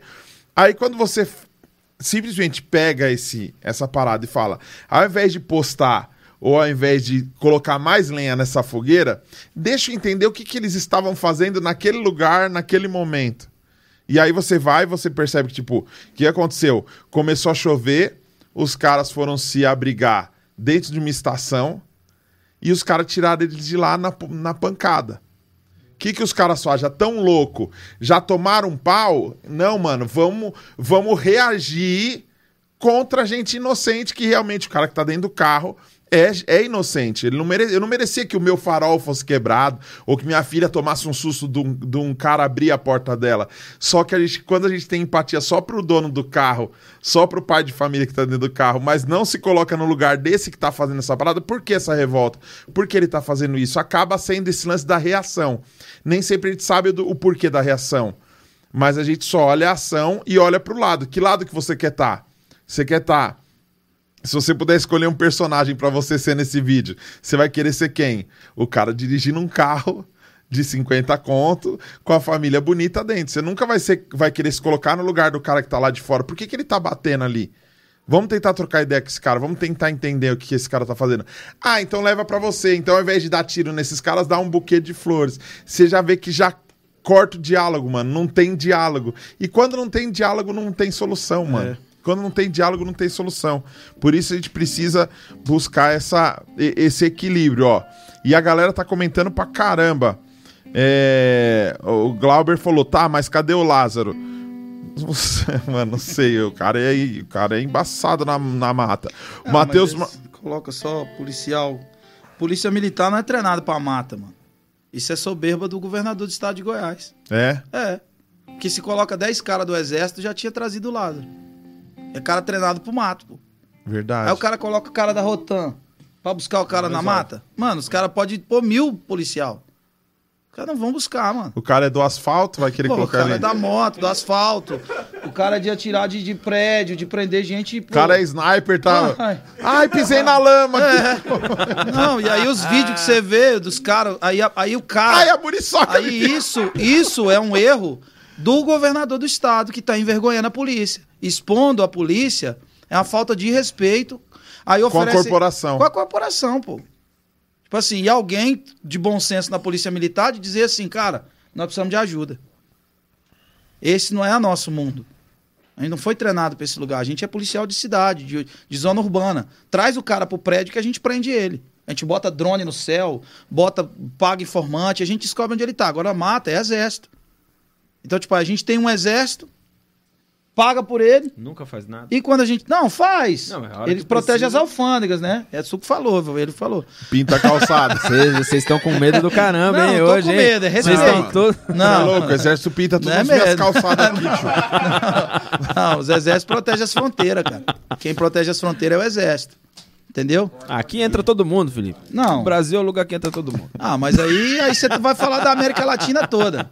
Aí vamos falar da América Latina, não vou falar só do Brasil. Aí, tipo, a América Latina toda é assim, pô. A gente, aí é, é história. Eu- uma das coisas que você falou, nesse lance aí todo, só Aham. voltando para o que você falou, Vamos. do farol tal e tudo mais. Você já viu como a gente fica, gasta tanto tempo com a febre e a gente não fala da infecção? A gente quer sempre resolver a febre. Tipo, por quê? Porque a infecção demanda tempo, mano. Você tem que tomar um remédio durante muito tempo, acordar de madrugada para tomar de 8 Pagar horas. o preço, né? Pagar o preço. Por exemplo, assim, ó, quando surge um assunto, por exemplo, vamos, vamos esquentar essa conversa. Vamos. Quando surge um assunto assim, ficou tão idiota a discussão sobre vida humana, dentro dessa perspectiva esquerda-direita, ficou tão pobre o diálogo, porque a maioria das pessoas nunca estudaram, nunca leram um livro, mas são especialistas e cientistas políticos. Sim. E uma coisa tem que ficar clara: quando você ensina o que você não entendeu, você está multiplicando ignorância. Uhum. Você não entendeu, você não leu, você não estudou, cara. Aí, por exemplo, redução da maioridade penal. Quando surge esse assunto. Aí, pô, se eu for contra isso, então eu sou de esquerda. Se eu for a favor, eu sou de direita. Isso. Mas espera aí. Vamos avaliar essa situação de uma outra forma. Nós temos a terceira maior população carcerária do planeta. A terceira. 70% dos nossos presos são reincidentes. Uma outra informação relacionada à infecção. Um preso custa 8 a 9 vezes mais do que um aluno de escola pública. Então a gente tem um ciclo social vicioso. A gente está enxugando gelo. Uhum. E agora a gente quer discutir a redução da menoridade penal, mas a gente não quer dar uma solução para os menores que vivem em uma situação muito complexa, que não tem, tem uma escola merda, que tem uma educação que não funciona e o professor não tem condição de trabalhar. Aí a gente emprega o professor a função de salvar o Brasil, com um quadro e um giz na mão. Uhum. Entende? Então, tipo assim, por que, que a gente discute a febre? Porque é a nossa mania de discutir febre. A gente não está olhando para a infecção. A gente tem um planeta, um Brasil, um país infeccionado em relação a- a- ao trato com o adolescente, com o menor de modo geral. A gente não tem uma educação que contempla a vocação do menor. Uhum. A gente tem uma educação que forma a gente para ser funcionária. E aí você tem arquiteto, engenheiro, advogado de Uber. Porque não contemplou a vocação dele, a faculdade que ele fez. Sem Você tá, alguém você tá ministrando aqui.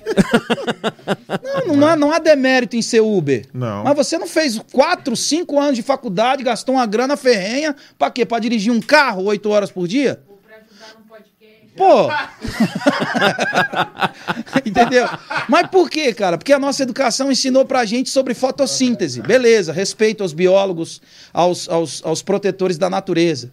Mas eu não lembro nada sobre fotossíntese. Eu nunca usei essa parada. Por que, que não me ensinaram a empreender? Por que, que não me ensinaram a pensar correto politicamente? Por que, que não me ensinaram o que, que significa poder legislativo, executivo e judiciário? Por que, que não me ensinaram a votar? Por que, que não me projetaram para a vida? Então aí você tem adolescente menor sendo obrigado a estar em uma escola que forma a gente para fazer uma faculdade, não conseguir nada com aquela faculdade e virar Uber. Então a nossa infecção é generalizada. Uhum. A gente tem 75% dos alunos brasileiros não sabem interpretar texto. Isso é um dado da Unicef. E se- e- e- o, o- o básico para desenvolver cidadania. O problema do Brasil é a interpretação de texto. Você tem que escrever um texto e depois, nos comentários do texto que você escreveu, explicar o que, que você quis dizer, porque as pessoas não entendem. E a gente quer reduzir a menoridade penal, porque um menor cometeu um crime hediondo e outra. Cerca de 8%, de 8 a 10% dos crimes cometidos por menores são crimes hediondos. Então, talvez, será que resolver o problema é massificar uma situação e dizer, vamos reduzir? Aí, se eu for contra a redução, então. Ah, eu, eu não sou, eu não sou de esquerda, nem de direita. eu Leva não sou pra burro. casa. Leva pra casa. É, eu não sou burro. Eu tô vendo a situação de uma forma cosmo, de uma forma ampla, de, de uma, entendeu? De uma A forma longo prazo Exato, cara. Existe, vai nas periferias do Brasil, vai nas favelas do Brasil.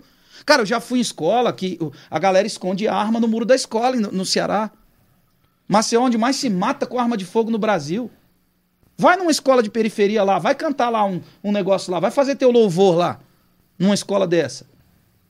Então não dá pra julgar febre.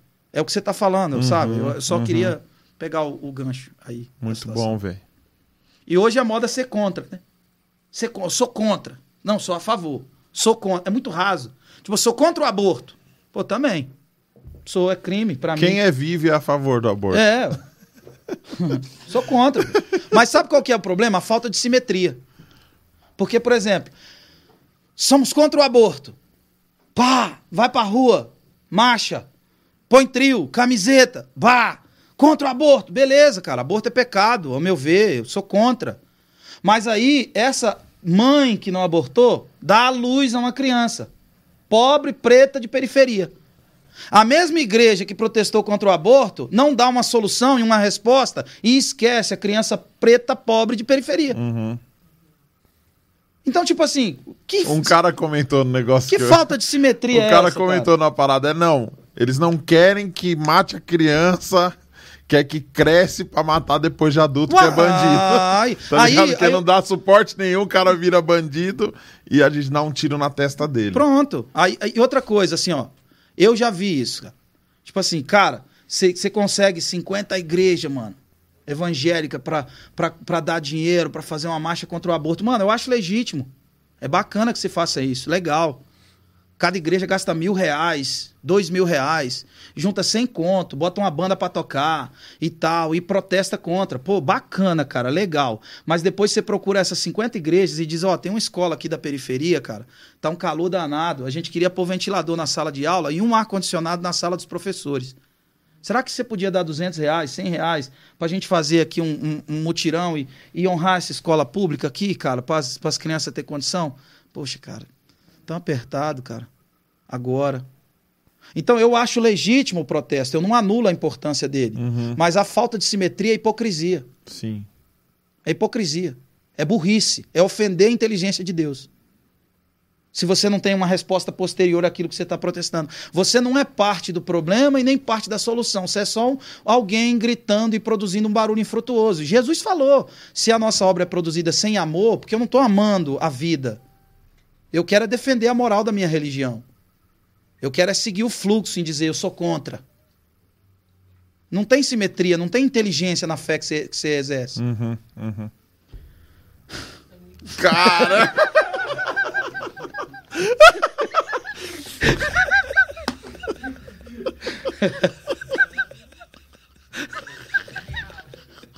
Ah! É isso, é isso. Eu quero que você fale, cara. Aí, ó. O Jed Rodrigues falou: Felipe Vilera, fera demais. O Glauber Matos falou: Joãozinho era de Deus. Ah, acabou minha bateria, Sueli. Não, não vai dar pra eu mostrar o áudio agora. Mas ó. vamos, vamos tirar um Bota som? Vamos tirar um som? Presta aí, põe aí pra carregar aí. Vamos fazer uma? Cara, Frequência? Posso, posso ir no banheiro? Pode, a gente vai fazer na intro. O que, que você A acha? gente vai estudando a música. Legal. Frequência. Licencinha só um pouquinho. À vontade, mano. Fica à vontade.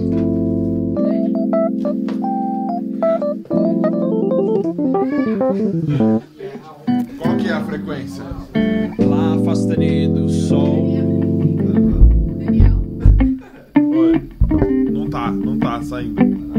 Aproveita que o carregador tá próximo, liga o celular. Tá. Liga o celular e pra você dar uma. O é pra você. Esse é Hammer. Ah tá, peraí. Por que, que entrou um Hammer aí do nada? Dani? Deixa eu ver. Não. Era você sim. Não. Foi antes de eu mexer que parou? Foi o Marcelo, mano. Aí, voltou. Não, voltou. Ah, é esse mic aí, ó. É o mic da equipe, da produção. Tá carregando ainda, Su. Empresta outro celular aí que eu leio. Daí, ó. Ô, Dan- lê alguma coisa aí, O então. que, que você quer que eu leia? Fala, Suelen. O que, que precisa? Ah, entendi. Tá bom. Tem bastante comentário.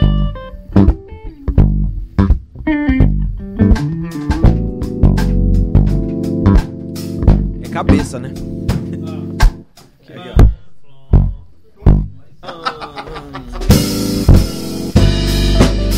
Pra trás um pouco. Pra trás um pouco. Quero mandar um abraço pra, pra Universal Music, pra Renata, minha gravadora. Renata Senise, um beijão pra você. é, que possibilitou a minha estada aqui, enfim. Um abraço pra todo mundo. Dizer que você pode escutar essas músicas no Spotify, no Deezer, no Apple Music, no Amazon, em todo lugar que toca música. E no YouTube.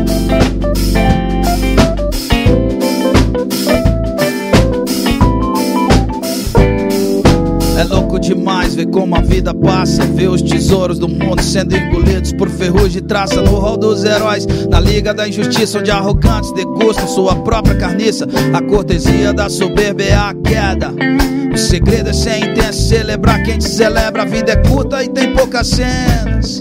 E as estrelas e os coadjuvantes mudam com frequência. Eu não vivo em busca do melhor roteiro. Sou governado pela paz do homem morto no madeiro. E sem me embriagar com o som dos aplausos. Pois tenho sede de justiça e não obsessão por palcos. A plataforma não define o homem. Mais do que ele acredita em qual verdade consome. Deus do céu me revista de franca poesia. E que tudo que é oblíquo se revele no som da batida. O Senhor conhece minhas origens. E eu sei que Jesus também nasceu lá, na periferia, na periferia. Ainda que a morte me assole com a frustração que invade, não enterrarei meus talentos no campo dos covardes, porque o medo me impede de lutar. Mas eu acordo a minha alma todo dia pra sonhar. Ainda que a morte me assole com a frustração que invade, não enterrarei meus talentos no campo dos covardes, porque o medo me impede. Mas eu acordo a minha alma todo dia pra sonhar.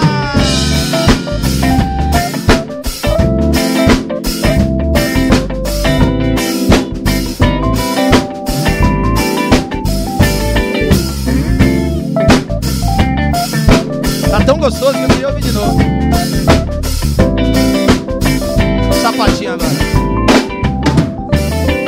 Nada se cria, nada se perde, tudo se transforma no mundo em que vivemos. Tudo se vende, tudo se compra, tudo se troca. Vida real, contada em um conto de fadas, onde os sonhos são cativos das gavetas empoeiradas dos réus. Fadada ao ativismo que compra apostasia em forma de antidepressivo. Capitalismo, comunismo, socialismo é isso, torna as pessoas lixo. Se um cego guiar outro cego, ambos cairão no abismo.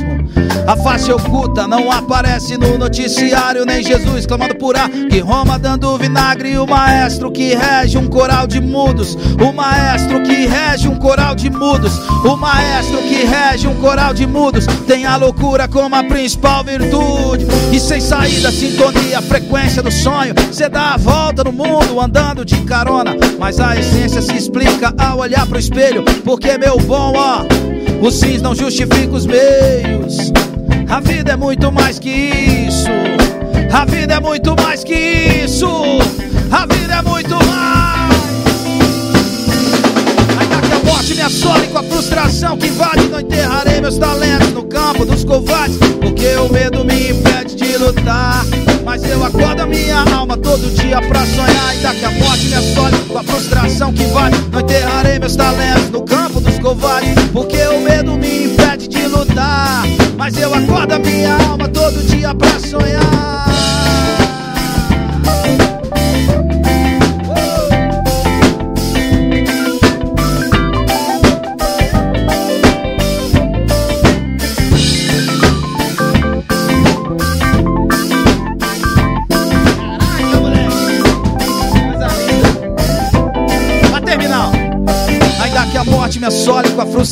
Que invade. Não enterrarei meus talentos no campo dos covardes, porque o medo me impede de lutar mais. Eu acordo a minha alma todo dia pra sonhar, ainda que a morte me assole com a frustração que invade. Não enterrarei meus talentos no campo dos covardes, porque o medo me impede de lutar mais.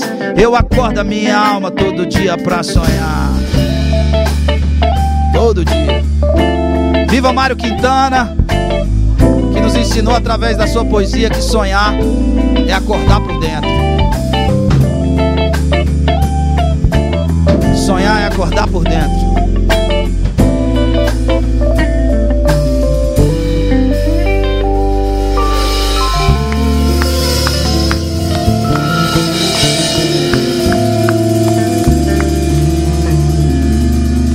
Que banda, hein, pai?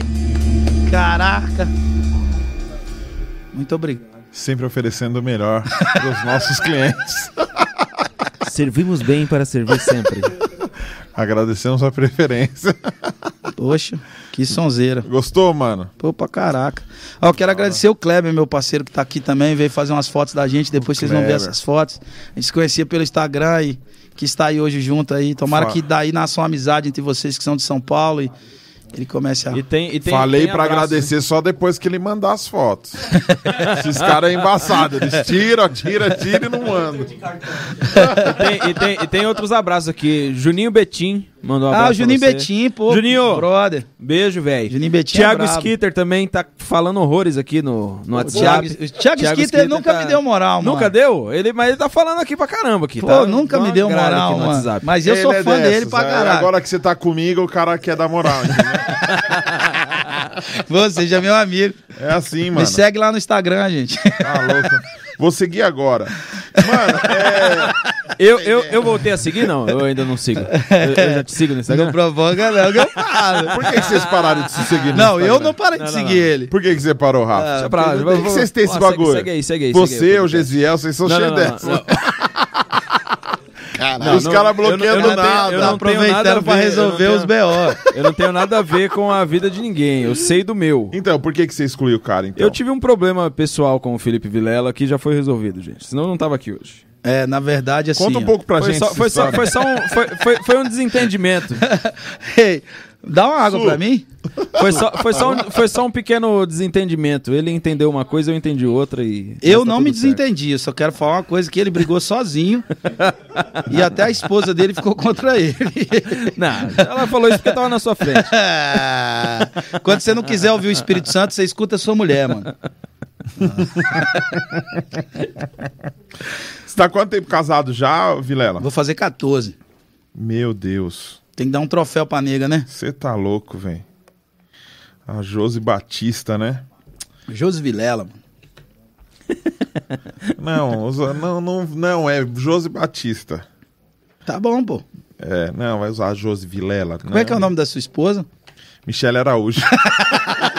Michele Pax. Michele Bax.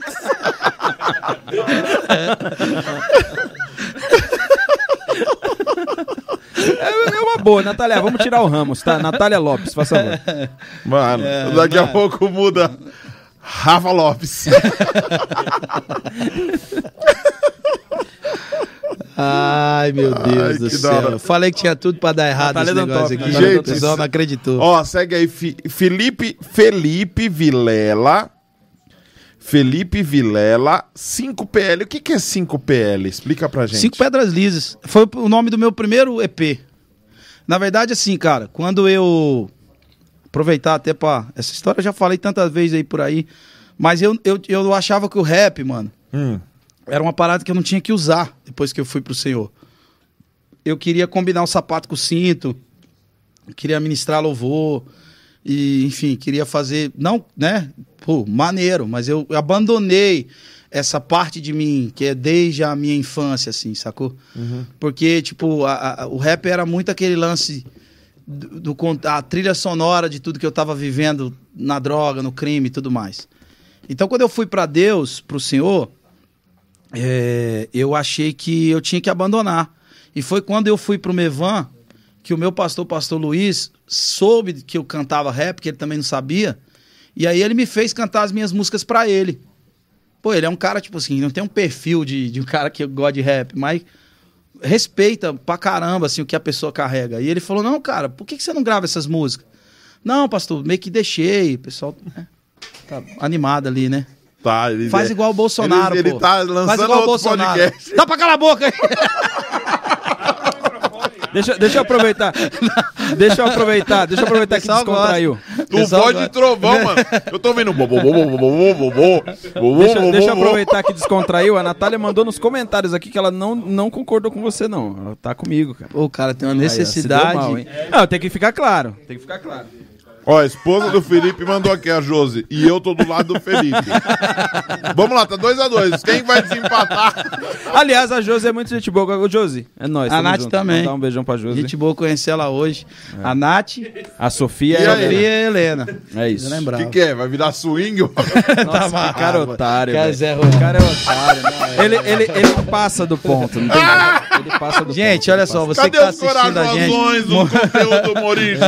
Ele, ele passa. Eu tô falando da música, mano. Vai rolar o swingão aí. Ele passa do ponto. Ele passa do ponto. Meu pai falou Meu pra eu não vir. que meu que eu pai... vim Não, meu pai falou pra eu não aqui, vir. Seu pai te avisou, Vilela? Meu pai falou pra eu não vir. É isso. Meu pai Tá louco, deve estar velho. bebendo agora em algum bar. Lá na Praça da Maromba. Desculpa, não podia perder essa. Ai, Eu também não tenho muito limite. Mano, é. Pô, Ele- ele é- roubou a brisa mesmo, essa piada horrorosa. Nossa, ruim, muito ruim. Cara, Elian Carlos falou: já estou tretando de novo. Deixa eu falar. Você começou a fazer rap quando? Você contou sua história, mas não teve o rap, né? É, o rap foi assim, eu fa- na escola, eu estudava no Instituto São José, numa escola católica. Estudei lá da, da- do pré à quarta série. E lá, cara, eu comecei a fazer umas redações assim rimadas. Só que era muito, era muito instintivo, intuitivo assim, saca? Era uma coisa meio, era inerente assim, eu, eu fazia. E aí, tipo, comecei a fazer essa parada e aí uma professora viu e, e- e curtiu, né, esse meu lance, assim, e tudo mais. Eu, eu escrevia com a mão esquerda, eles fizeram, escrevi com a mão direita. É, tanto é que eu vou jogar a bola, eu chuto com a perna esquerda, escrevo com a, com a mão direita. Mó doideira, porque eu fui meio que forçado a escrever com a mão direita. E aí, eu... Eu, eu fazia essas redações tal e tudo mais, e aí foram estimulando. Eu me tornei o cara da escola que lia os textos no Dia das Mães, no Dia da Bandeira. Eu lia o texto, saca? Eu lia lá a parada, fazia uma redação e tudo mais. Aí, mãe. Não dei valor pro teu sonho, tua luta. Diploma na minha mão. Uh, meu Deus, que lambança, Jesus. Tá vendo? Vai tocar no É- ungido. é na hora. A resposta vem rápida. Pá! É isso. Entendeu? Vai falar besteira na audiência. Me ajuda, produção. Pax Podcast, o programa da família brasileira. O Músicos Top Brasil mandou mais 16,90 e falou: entre Vilela e Dantop, estou com Vilela. Ah, mas é que o Neizinho tá magoado comigo ainda. Ele tá magoado. todo mundo tá magoado com você, né? É. Você é um cara difícil, né? Mas é, é Você sai deixando fui. rastros. É porque. eu- As impressões digitais do seu caráter É, estão em todas as partes do isso, mundo. Que coisa horrível, cara. Que coisa horrível. Aí, tá perdendo o limite também. Tá igual, tá igual o Tô zoando. Caramba, mano. Não foi, eu vou, eu vou, eu vou falar aqui publicamente. É porque, Diga. é porque eu, eu, eu tenho um problema com o WhatsApp. Às vezes eu esqueço de responder as pessoas e eu, eu deixei o Neizinho no vácuo alguns dias. É, o meu, Legal. Desculpa, Neizinho. o status do meu Neizinho, ele deixa eu no, no vácuo uns dias. WhatsApp. Eu chamei ele semana passada pra vir aqui no, no podcast e não sabia, que ele não respondeu. Aí eu falei, você vem ou não? Ele, lógico, pô. Respondi, eu falei, aonde? Aqui, ó. o status do meu WhatsApp é nem Deus responde na hora. É bom, bom. Muito bom. Ô, eu recebi. Peraí, peraí. Eu recebi uma mensagem. Ô, Cara, ele vem só. Ele vem. Ele, você tem que ganhar dois cachê, cara. Pra tocar a bateria e pra rir. mano, Você tinha que cobrar mais caro. Eu- Só o Uber tá pouco.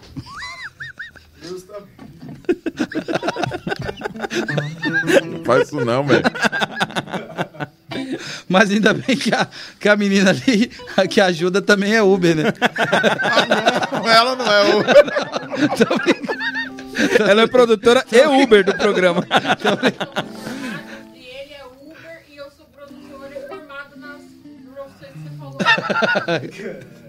Ó, oh, eu recebi uma mensagem ontem de uma pessoa que eu nem sei quem é, Rafa. Falando o quê? Ixi. O cara mandou assim. O cara mandou um áudio e eu não ouvi o áudio. Eu entrei, quando eu vi que era áudio, eu falei, eu não posso, mano, eu vou ter que sair. E aí eu vi, só que eu vi. E aí aparece pro cara, ó, ele viu e não ouviu. Aí o cara mandou assim: Valeu pelo salve aí, mano. Só que nesse horário que eu vi ele falando isso, eu tava ocupado. E eu não respondi. De novo. O cara, Nossa! o cara me mandou um texto. Olha isso. Quer que eu leia? Eu lia na escola. Eu lia na escola. Eu era o cara que lia pra, pro Dia das Mães. Eu posso ler o texto do WhatsApp? Lê, lê, lê em forma Eu de acho que rap. isso tinha que Deixa ser- ele ler, Daniel, por Eu favor. acho que isso tinha que ser público. Deixa eu ver. Vai lá, vai lá. em for- Como, como rap, como rap, vai. Faz um, um lo-fizinho, um lo-fizinho. Bem, bem sequinho mesmo, bem um lo-fi mesmo.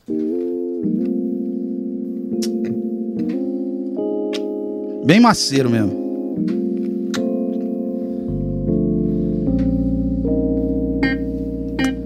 Isso aí. Ah, molecada. Muito boa noite pra você. Agora são 22 horas e 43 minutos e nós estamos aqui no Pax Podcast para ler um texto aqui especial enviado pelo Ai, ai, ai. Aí por não. algum mineiro. Será? Código 31. Sabe, Daniel? Me desculpa qualquer coisa. Até confesso que no começo, quando te procurei, pensei que poderia agregar algo a mim em relação ao meu humilde canal. Mas vi que não era certo ficar te incomodando com essas paradas, então não te incomodo mais. Continuo na minha levada mesmo, gravando pouco, mas do meu jeitinho e vendo, quem sabe um dia vai. Mas contenha-se. Mas peço muito a Deus para que se der certo meu canal eu tenha diferencial que é nunca, nunca dar as costas às pessoas que me ajudaram. Imagino que quando uma pessoa faz um comentário em um trabalho, o correto é o feedback, mesmo que demore, mas que venha. Eu curtia demais os vídeos do Edu Primitivo. Depois que ele fez um vídeo dizendo que seguia de volta a galera toda, ele não cumpriu. E eu deixei de seguir. Faz falta pra ele. Não. Mas a decadência começa e um dia, se não cativar, ah, se não cativar. Em relação aos seus trabalhos, você é bom no que faz e excepcional mesmo. Mas deixar quem te curte no vácuo, mano, é feio. Faz isso não, mano. Faz isso não, mano. Faz isso não. Faz isso não. Faz isso não. Faz isso não. Faz isso não. Faz isso não. Não faz, não faz, não faz, não faz. Faz isso não. Faz isso não. Um, dois, três, teu. Foi legal? Tomara que o irmão não fique ainda mais ofendido ainda. Ele vai ficar agora. Ó, deixa eu te falar uma coisa. Se o Pax fez alguma coisa pra te ofender, seria muito bom que você mudasse pra ele não ter que te ofender de novo.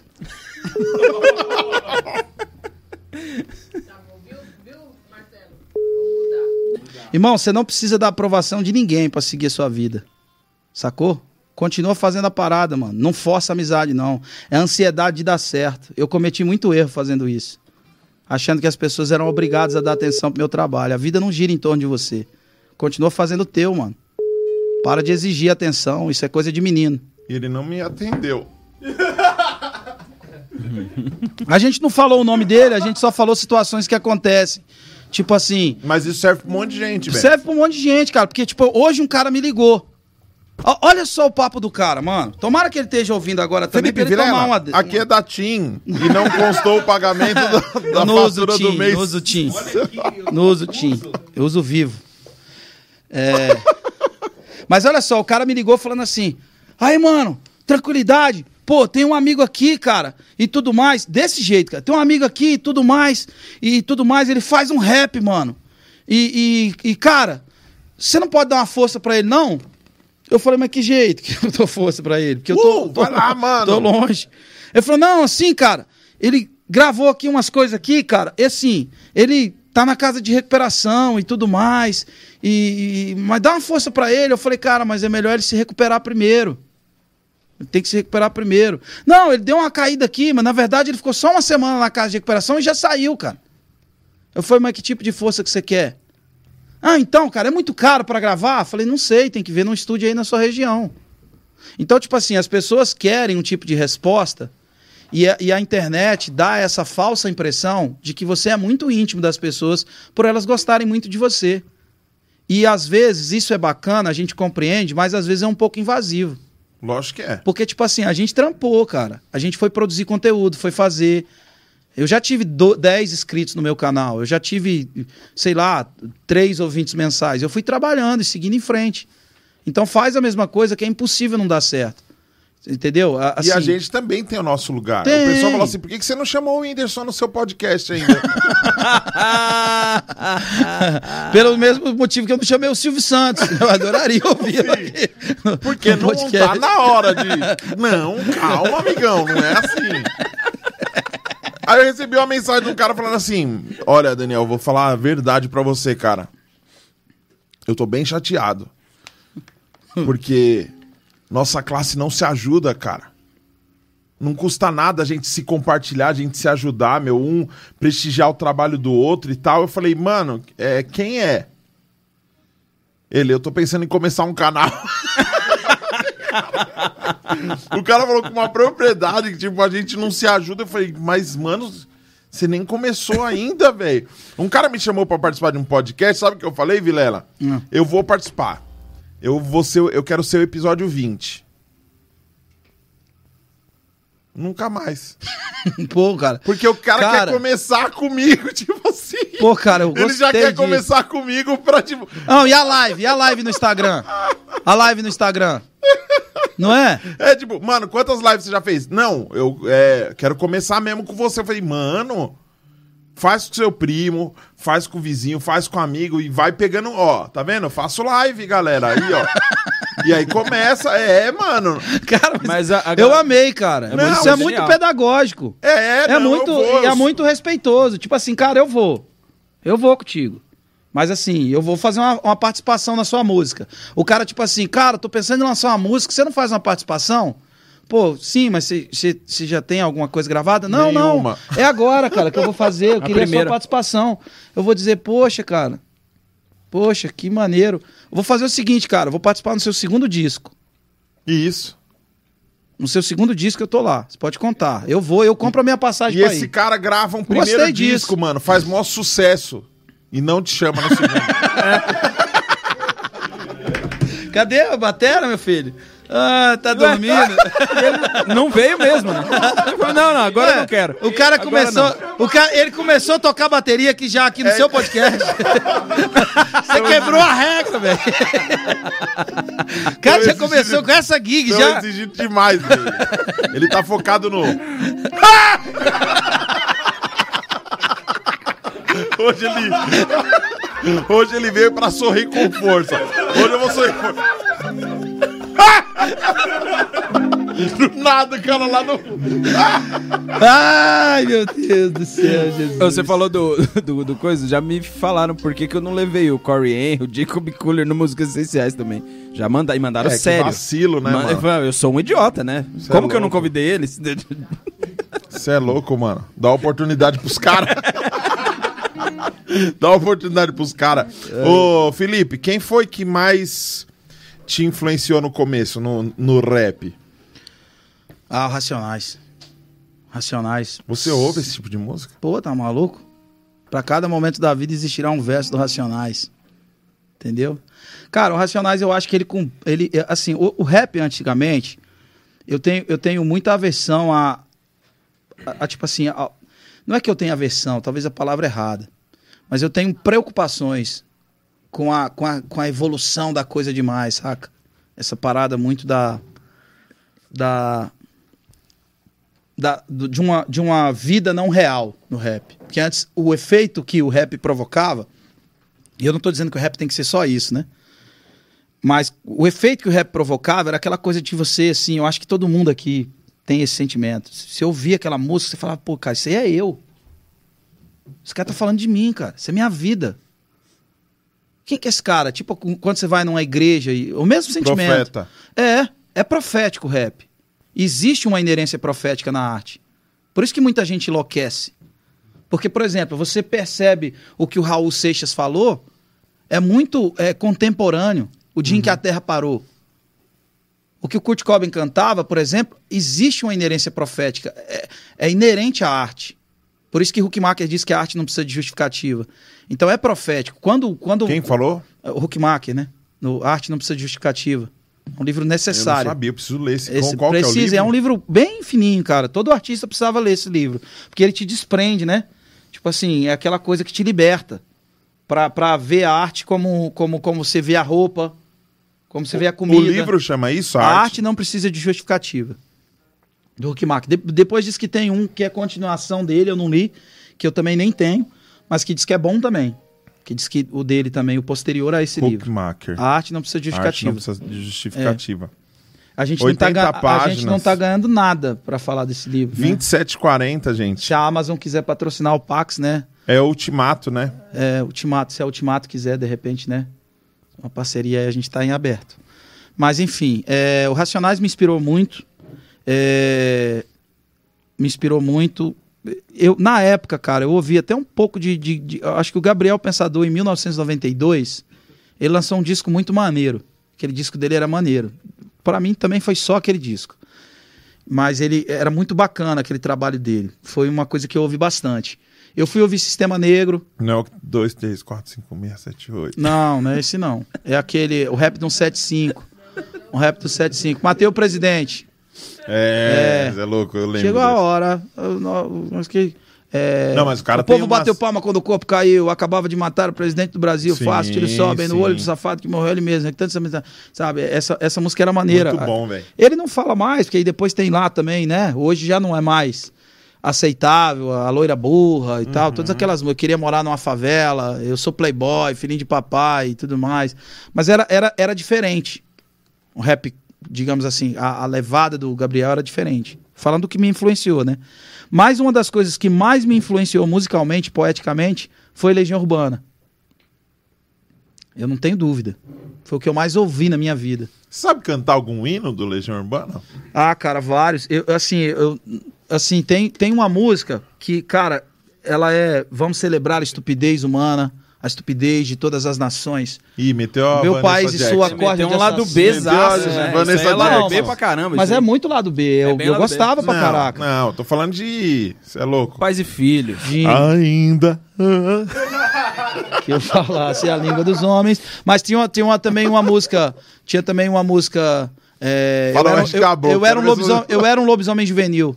Ontem faltou água, anteontem faltou luz, teve torcida gritando.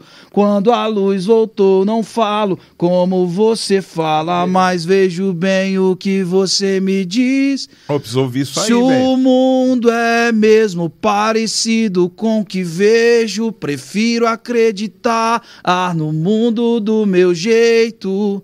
Se você estava esperando voar, mas como chegar até as nuvens com os pés no chão? Cara, era genial. Tipo assim. É, genial isso. Não, a parte poética, a parte lírica disso. Ah, ó, olha só, olha só. Hoje não dá. Olha só essa música. Hoje não dá. Olha só o texto dessa parada. Olha o, olha o te... Ó, hoje não dá, hoje não dá. Não quero mais, não sei mais o que dizer e nem o que pensar. Pegue duas medidas de estupidez, junte 34 partes de mentira. Misture tudo numa forma untada brevemente com promessas não cumpridas. Adicione a seguir o ódio e a inveja, 10 colheres cheias de burrice. Mexa tudo e misture bem. E não esqueça antes de levar ao fogo e temperar com essências de espírito de porco, duas xícaras de indiferença e um tablete meio de preguiça. Hoje não dá, hoje não dá. Vou consertar a minha asa quebrada e descansar. Cara, tá Caramba, maluco, mano. Você é louco, João. Você As saca? letras do cara. Você é doido, mano. E, e outra, ele morreu com a garrafa de bebida numa mão e a Bíblia na outra. Ele era profundamente estudioso da Bíblia. Então, o que eu te digo da inerência profética? Um cara desse, se você começa a avaliar o poder que a arte tem na sua essência, você começa a perceber que esse cara era extremamente profético em tudo que ele estava fazendo. Só que ele não sabia lidar com isso. Entende? Ver, o, ver, o, ver o, o, o amanhã sem estar pronto para viver o agora provoca uma ansiedade, uma depressão, um desespero, uma tendência ao suicídio. Entende? Então, por que que muitos caras geniais musicalmente falando cometeram suicídio ou deram cabo à vida? Porque não souberam lidar com essa visão do futuro, com essa coisa além. Os caras Caramba, estavam mano. vendo muito na frente da gente e a sensibilidade do cara era tão apurada. Tipo assim, tem uma música do que eu uso até no aviso, né? É, tipo assim, meus amigos todos estão procurando emprego. Voltamos a viver como há 10 anos atrás, e a cada hora que passa envelhecemos 10 semanas. Então, tipo, voltamos a viver como há 10 anos atrás, mas a cada hora que passa envelhecemos 10 semanas.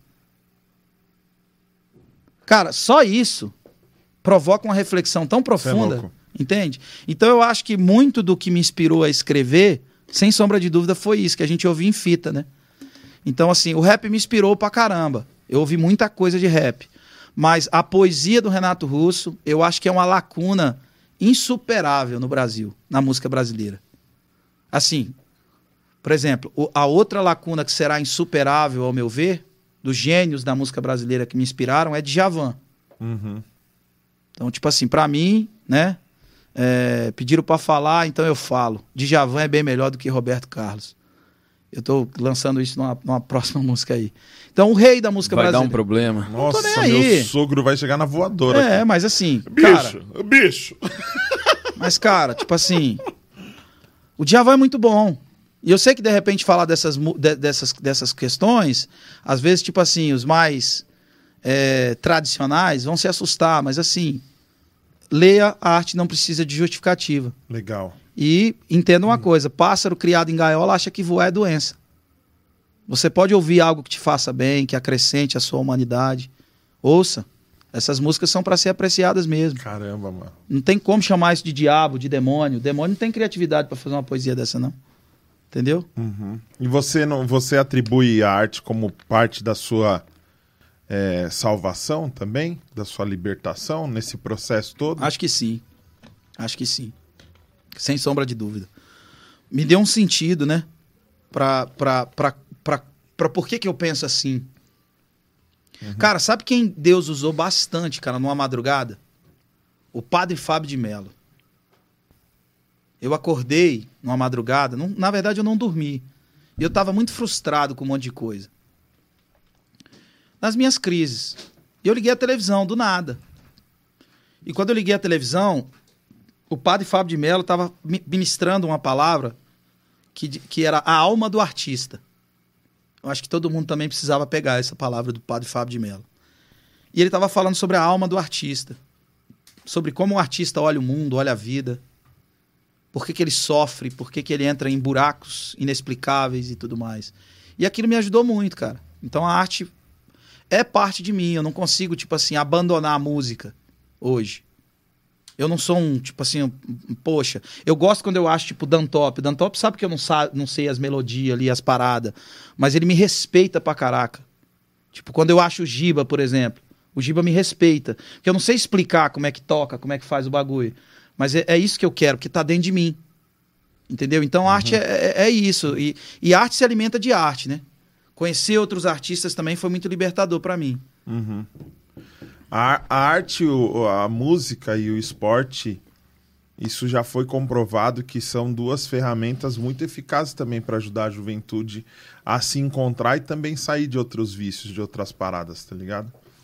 Que eram, é, seriam bons investimentos também pra molecada, Com né? certeza. Esporte, você curte alguma coisa? Pra caramba, futebol. Futebol? Futebol. Boleirão? Eu jogo futebol três vezes na semana. Pra caramba. Artilheiro?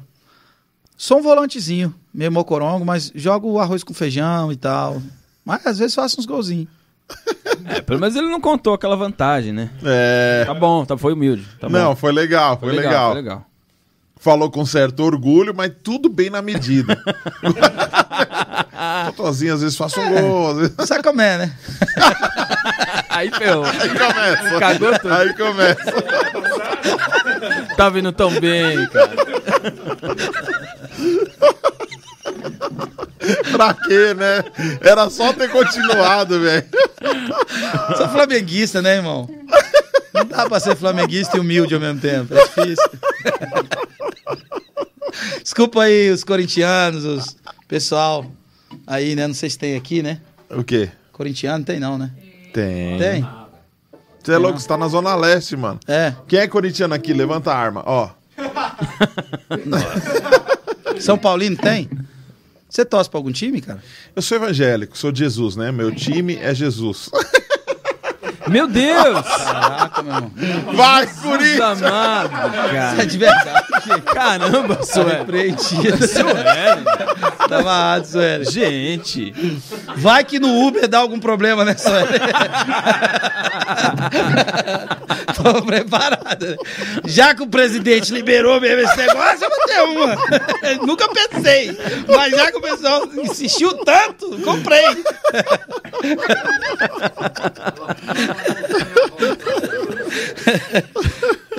Ai, meu Deus. Mano, é, o rap dentro da igreja, ele, ele sofre uma, um- uma discriminação. É, não em todas, estou falando na igreja, em sua grande parte. Eu, eu acho que existem duas coisas. Tem gente que aceita como algo sazonal. Olha que legal, aquele negro fazendo rimas. tá ligado? Tipo, isso existe. Você tá ligado que existe? Meu, vou Cadê trazer. a risada, velho? Agora, agora ele deu uma moscada.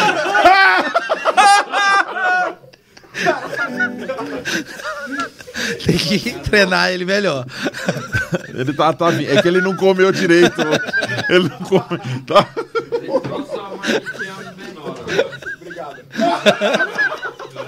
Era fome mesmo. Ó, come, bebê. É. Uma, Se não der, a gente pede uma pizza. Bem rápido. uma coisa que. É, me deixa um pouco indignado. O quê? Eu fui num evento e ca- eu falei, e aí, meu, por que, que vocês decidiram me chamar? Um evento da hora, tá ligado? Eu falei, caramba, por que, que vocês quiseram me chamar? Ah, a, a gente queria alguma coisa assim.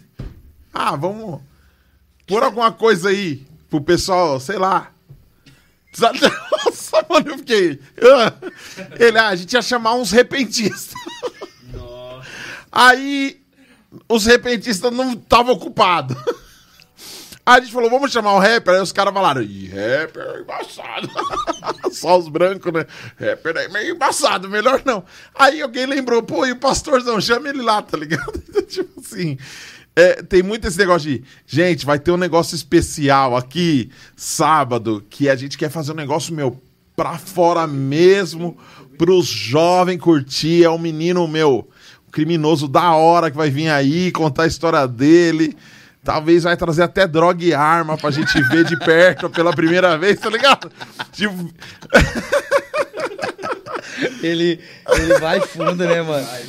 Eu, eu te avisei. aproveitar pra Sem mandar um ter- abraço pro Tom aqui do, do coletivo Emaús aí. Tonzeira! Ah, Tom, um abraço, Tom, Tom. veste todo mundo aí, né? Aí, ó, É. tamo aqui, ó. Aí. É, você Tom, não é tira, nóis. né? Você não tira. Ah, ele, ele manda bastante, né? Não. Pra mim não manda mais nada. Você tá com essa Não, aí faz brincando. três meses. Não era essa. Eu tenho, eu tenho várias iguais. tipo a turma da Mônica. Ele é aprova, ele aprova cabal que preto não emagrece, né? Ah, é. É a segunda era, já, hein? Não, era falta de comida, viu? Que O bichinho mastigou E ali. ele mas- fez com uma mão, porque com a outra ele estava enroladinho de presunto. Ô, ô, ô, Tom, mas é sério, eu tô precisando de umas XG, viu, mano? Pô, eu quero aquela, A eu GG quero não aquela tá de manga resolvendo. comprida. Os caras fazendo encomenda. Não, é verdade. Eu quero aquela de manga comprida com a parada do Japão. Desenho do Eu Japão. tenho, eu tenho atrás. essa. Você tem Eu essa? tenho Eu essa, quero tenho muito essa. É bonita. Tem plus size. É. Tem um pouco. Ele gosta da piada de gordo, né? Eu percebi também. Adoro. Não, Você é um gordofóbico Eu gosto, de marca eu maior. gosto de piada de gordo feita por um gordo resolvido. É, saiu bem. Entendeu? É legal, pô. Você acha que eu sou resolvido?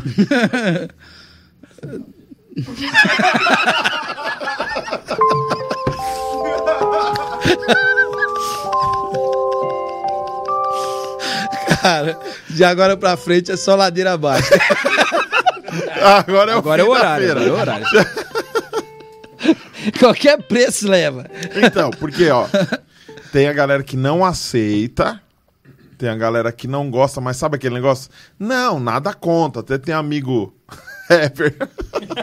tem até amigo rapper, tá ligado? Sim. Você acha que a, você acha que a, a igreja evangélica hoje já entendeu e já aceitou e respeita o trabalho do, do rapper, velho? Cara, eu sempre mirei no olho do perdido. Eu não vi isso na igreja. Porque eu não dependia disso. Uhum. Eu nunca dependi de uma plataforma evangélica pra fazer meu trampo. Você nunca chegou a fazer agenda, agenda, agenda, só igreja? Já tipo? fiz, mas assim, se rolasse isso, eh, eu não via. Tipo assim, eu não, não, não, não observava. Porque, tipo assim, uma das coisas que acontecem muito é a questão de subestimarem você. Sim. No sentido. Isso é cultural, não é só na igreja. Aham. De um modo geral. Não dá pra atrelar isso só à igreja. Tipo assim, ah, o cara que canta rap, ele acha que você não tem o que falar. O pessoal se surpreende quando vê o Mano Brown no Roda Viva. Nossa, ele é inteligente, né? Claro que ele é. Por que, que é surpresa em ver a inteligência dele? Ele é inteligente como qualquer outro artista, compositor. Você não ouviu, você só não ouviu o trampo É, dele só não direito. ouviu direito. Entendeu? Mano, então esse pra mim é... Não, é gênio. Você é louco. É gênio. Rashid é gênio. O, o, o, o Renan do Inquérito é gênio. O MVB uma vez. Ah, o MVB uma vez silenciou todo mundo quando o pessoal falou de cota. Ah, cota, tal, cota, tudo mais, bababá, babá. Eu tenho a minha opinião, mas olha como é que o, o MVB respondeu isso. Ele tava no Serginho Groisman. Ele falou assim: Serginho, beleza, eu tô vendo vocês falarem, mas eu queria que a gente fizesse uma, uma avaliação baseada numa coisa aqui. Você é um cara maneiro, me chama sempre, mas vamos olhar a sua plateia aqui, ó. E vamos contar quantos pretos a gente tem aqui. Pô, não tinha um, velho. Não tinha um. Entendeu? Então, tipo assim, são pessoas geniais. E aí há uma subestimação em relação à própria cultura brasileira. De olhar pra gente com certo desdém. Então, na igreja não seria diferente. Uhum. Essa cultura brasileira é também a cultura da igreja brasileira. Então, às vezes, o cara me chama e ele não acha que eu tenho um conteúdo para dar. Ele não acha que eu tenho algo para dizer. Eu sou disruptivo, porque eu sou um, um rapper pastor. E eu dou aula de, de, de, de, de escatologia toda quinta-feira, eu ensino Apocalipse. Do paralelismo progressivo. Então, eu, eu, eu gosto de teologia. Então, para alguns, é tipo assim, poxa, mas como assim? Você é rapper e pastor? É disruptivo.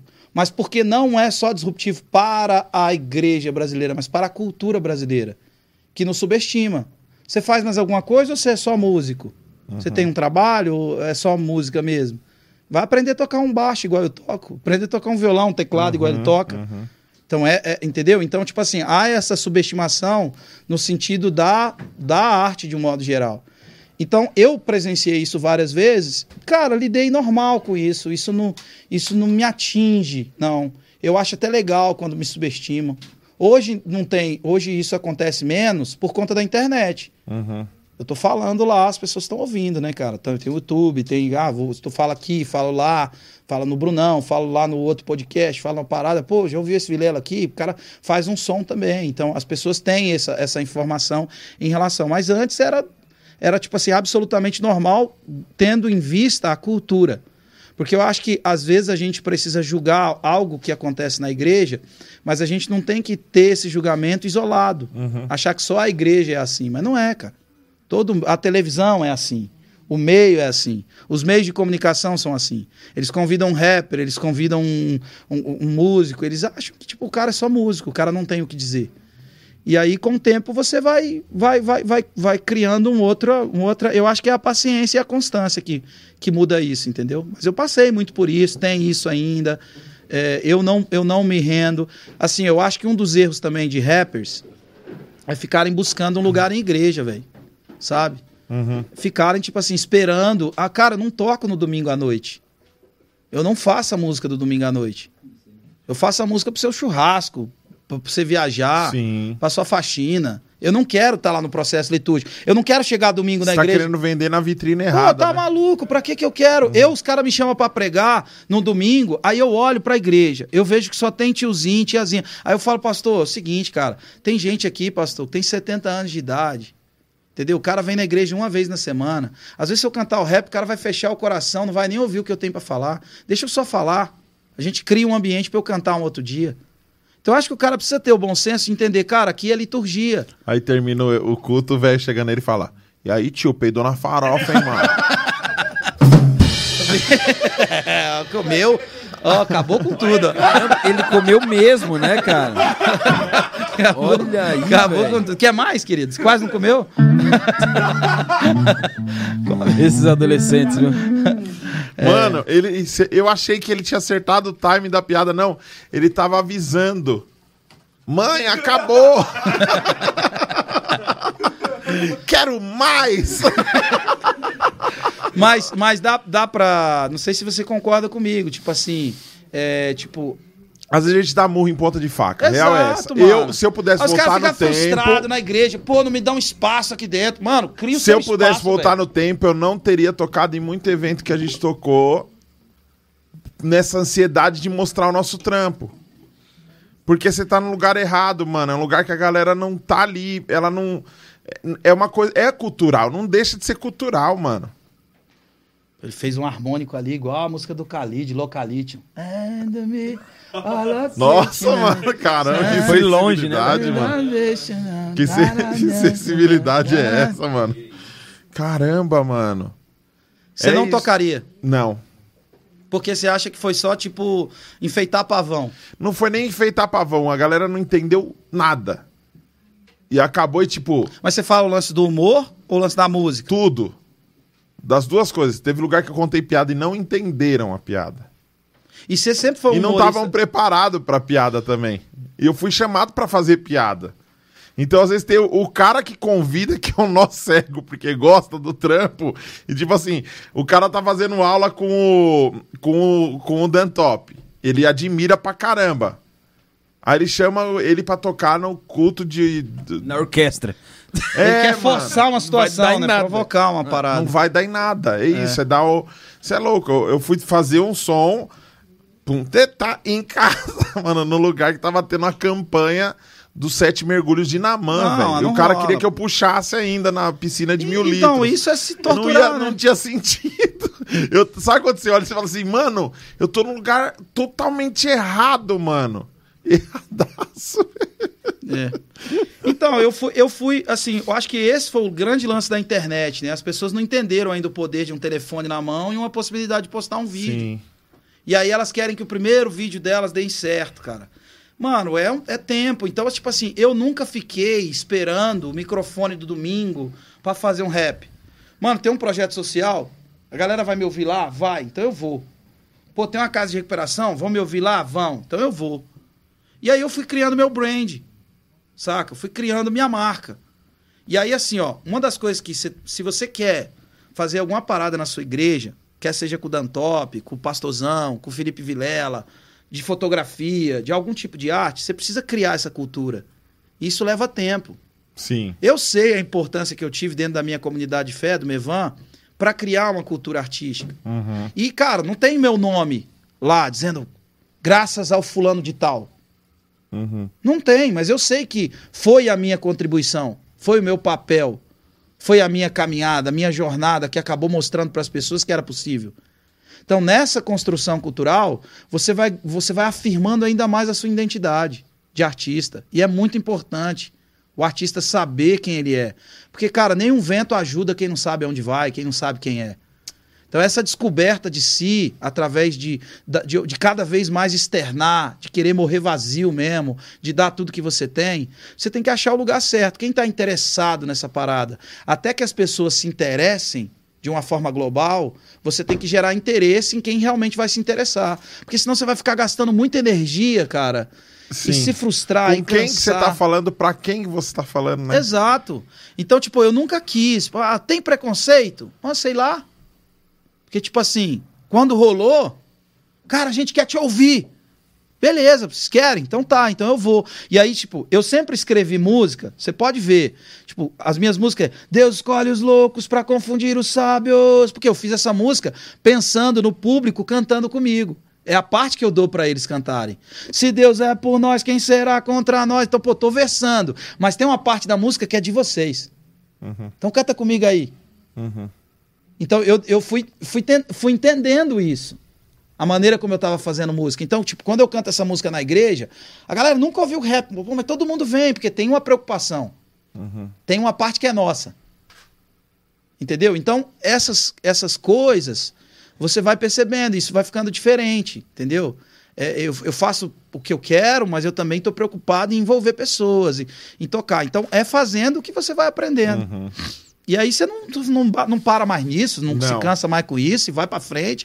E se não quiser aqui, eu quero lá. Se, se eu olho no olho do perdido e canto para ele. E, e vou pro futebol e canto, e vou pro samba do, da, da, da, da pelada e canto, e vou pro, pra tudo que é lugar. E com esse pensamento eu fui pra tudo que é lugar. Eu fui pro E Japão, você não cara. se preocupa se o outro gueto tá incomodado com alguma ver, coisa, cara. porque você sabe pra quem. Exatamente. Agora, sem filosofar, você sabe pra quem você tá fazendo. Agora, sem aquele papo de, não, eu tô fazendo para Jeová. Porque ele tá ali, ele tá ali, ele tá ali no outro. É, é para quem realmente você tá fazendo. Sabe o que aconteceu comigo, ô, ô, Vilela? Esse final de semana eu fui me apresentar num evento, depois de quase um ano parado. Eu fui me apresentar num evento e a galera que tava trabalhando ali era uma galera adolescente que não me conhecia. Então eu tive a experiência de entrar num lugar de crente onde tinham pessoas que não me conheciam. Por quê? Porque o meu trabalho ficou um tempo. Só que é louco isso, mano. Eu comecei em 2013, de 2013 a 2021, teve adolescente que virou jovem, teve jovem que virou velho, e eu já sou velho, mano. Os adolescentes estavam tipo, e aí? Ah, o senhor é o pastor, né? Falaram, eu falei, não, não, eu sou. Ei! Uhul! Eu tô com vocês, tipo. Não, não, tio, senta aqui. Traz um chá pra ele, tá ligado? E aí eu falei, caramba, mano, sabe quando você vê uma galera que fala, putz, esse público pode ser meu e não é. E foi louco, sabe por quê? Porque veio um adolescente com mentalidade de velho fazer umas perguntas pra mim. E eu dava umas quebradas nele, assim, porque eu enxerguei o meu público nele. Quando eu dei essas quebradas nele, eu percebi que todos os adolescentes começaram a sentar e me ouvir. E concordar comigo. Por quê? Porque é a realidade deles. É muito louco isso. Que é, quando a galera foi embora, veio todo mundo falar: Meu, vou te seguir lá. Caramba, é muito bom o que você falou. Eu concordo com o que você falou. Eu vivo o que você falou.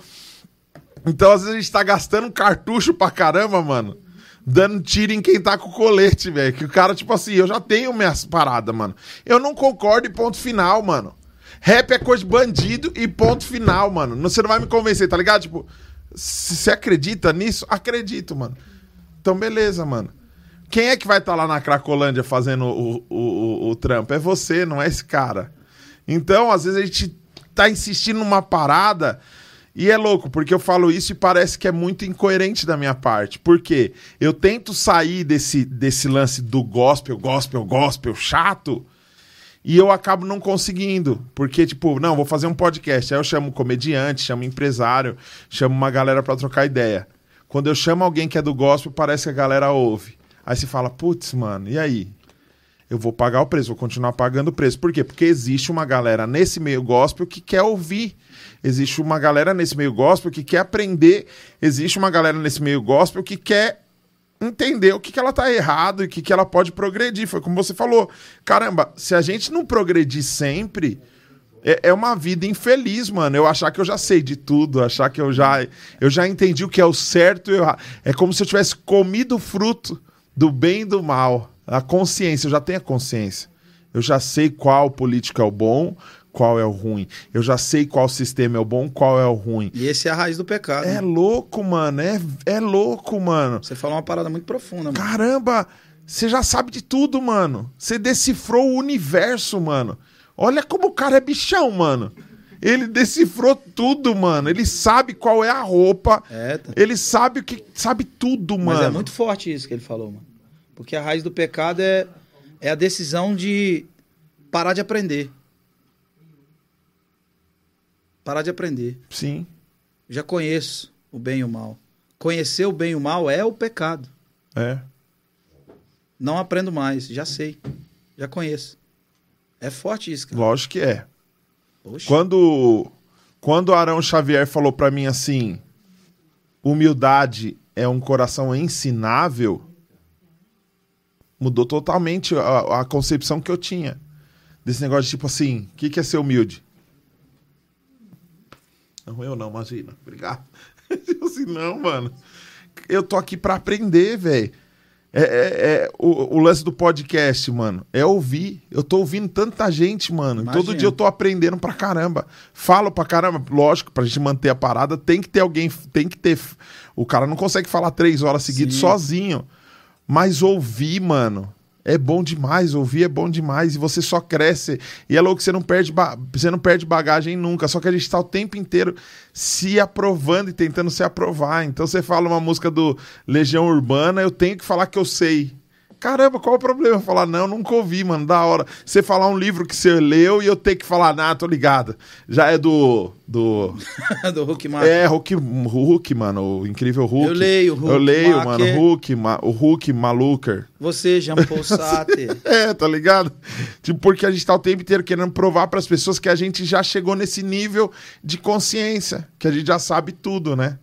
É, e, e é muito louco isso, cara, de verdade, porque depois desse pecado vem vem o segundo pecado, né? Que é a que é a a evidência clara, real do egoísmo, sabe? De Deus é pouco quando se trata de relacionamento, né? Porque Deus estava com Adão todo dia, mas um belo dia Deus disse que o homem estava sozinho. Não é bom que o homem esteja só.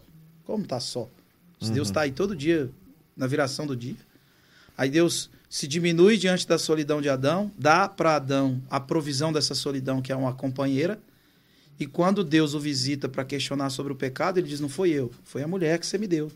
Ou seja, ele disse que a culpa era de Deus. Então, ele se defende, ou seja, é, a, é o eu em detrimento do nós. É. E logo em seguida você tem um- um- um- uma sequência de pecado, que é a incapacidade de Caim se alegrar com o irmão Abel.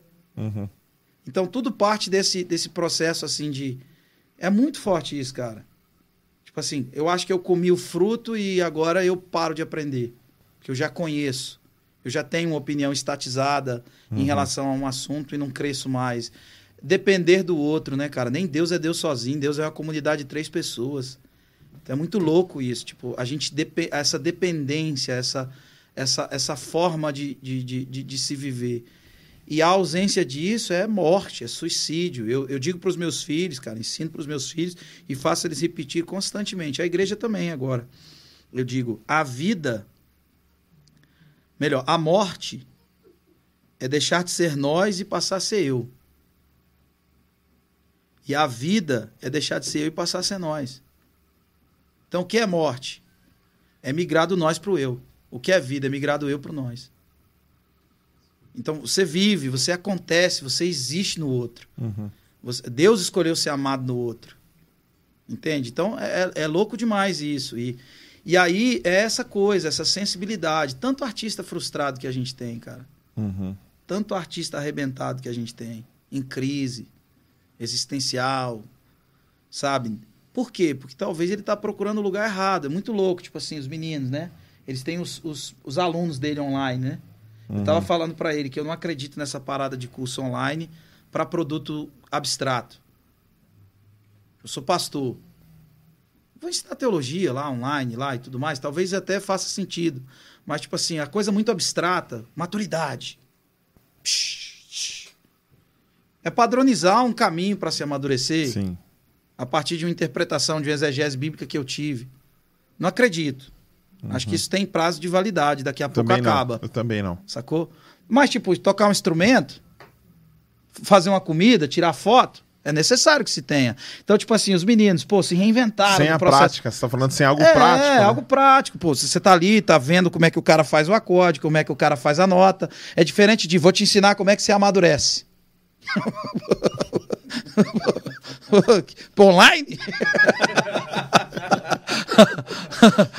Que doideira. Entendeu? Uma parada estranha. Mas, tipo, vou ensinar a fazer o acorde, uma pentatônica, uma diminuta, uma dissonância, uma sequência, uma escala. Cro... Por aí vai. É uma matemática exata, é uma parada, tudo mais. Então, a maneira como eles se reinventaram online, pô, tem um montão de aluno, tem um montão de aluno, é muito doido. Você de- deve ter aluno pra caraca lá no- na parada de baixo. Então é muito louco.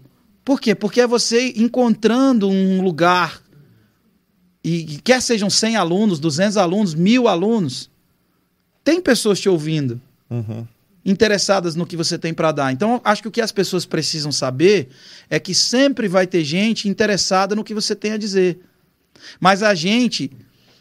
E aí eu digo a questão de se vitimizar sempre. É uma cultura meio que, que da gente fazer isso. Porque você já viu, por exemplo, você posta um vídeo, tem mil comentários. Todo mundo dizendo, pô, cara, que da hora, velho. Pô, Paco, você, você é um cara diferenciado. Aí entra um filho de Satanás e fala uma parada. Mano, você esquece os mil. E seu olhar se volta para aquele. O desejo de responder, de rebater, de se defender. Entendeu? Por que, que você não gostou de mim, cara? Exato. Pô, tem mil. Aí os outros, fala com a gente. A gente de você. Sai, dá licença. É, então, então por, Sai, isso eu, sai. por isso que eu falei nessa música. A vida é curta e tem poucas cenas. E as estre... Como é que é? A, a cortesia da soberba é a queda. O segredo é ser intenso e celebrar quem te celebra. Mano, você me celebra, então, pô, tô- vou gastar minha energia contigo. É. Você gosta de mim? Pô, então vamos embora. Ah, e o que não gosta? Fala não. É isso que você pensou aí que tá nos assistindo.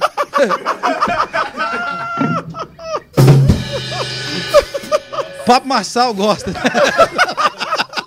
Em nome de Jesus. Não, não, não. É brincadeira, Pablão. Tamo junto. É advérbio de intensidade, né?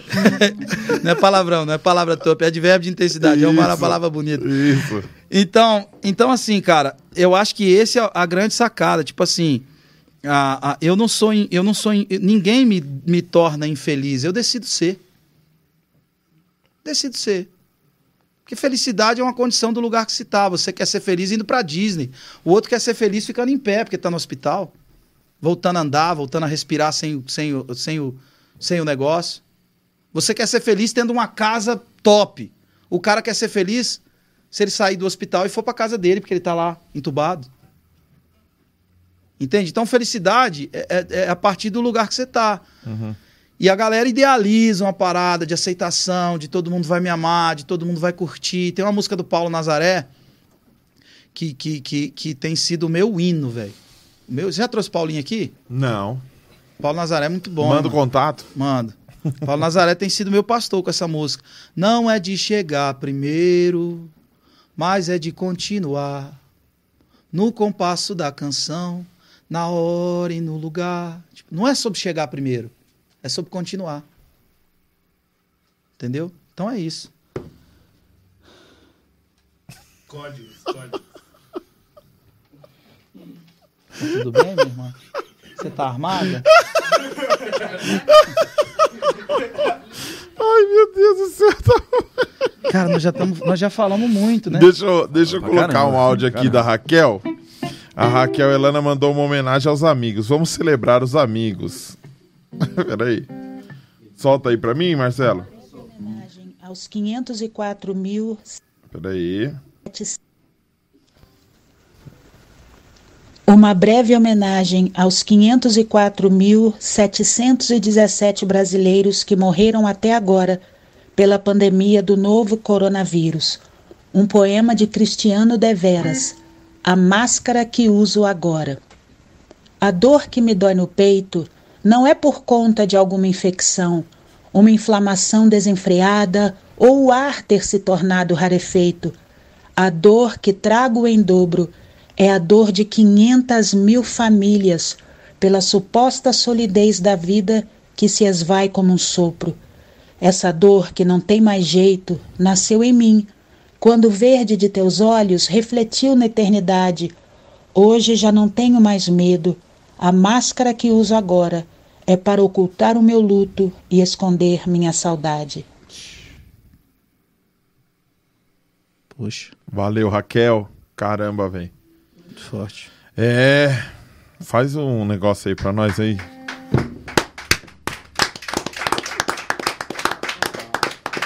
Nossa, mano, foi pancado. Lucas Anchieta falou: a melhor banda de todos os podcasts reunida novamente. Ninguém segura.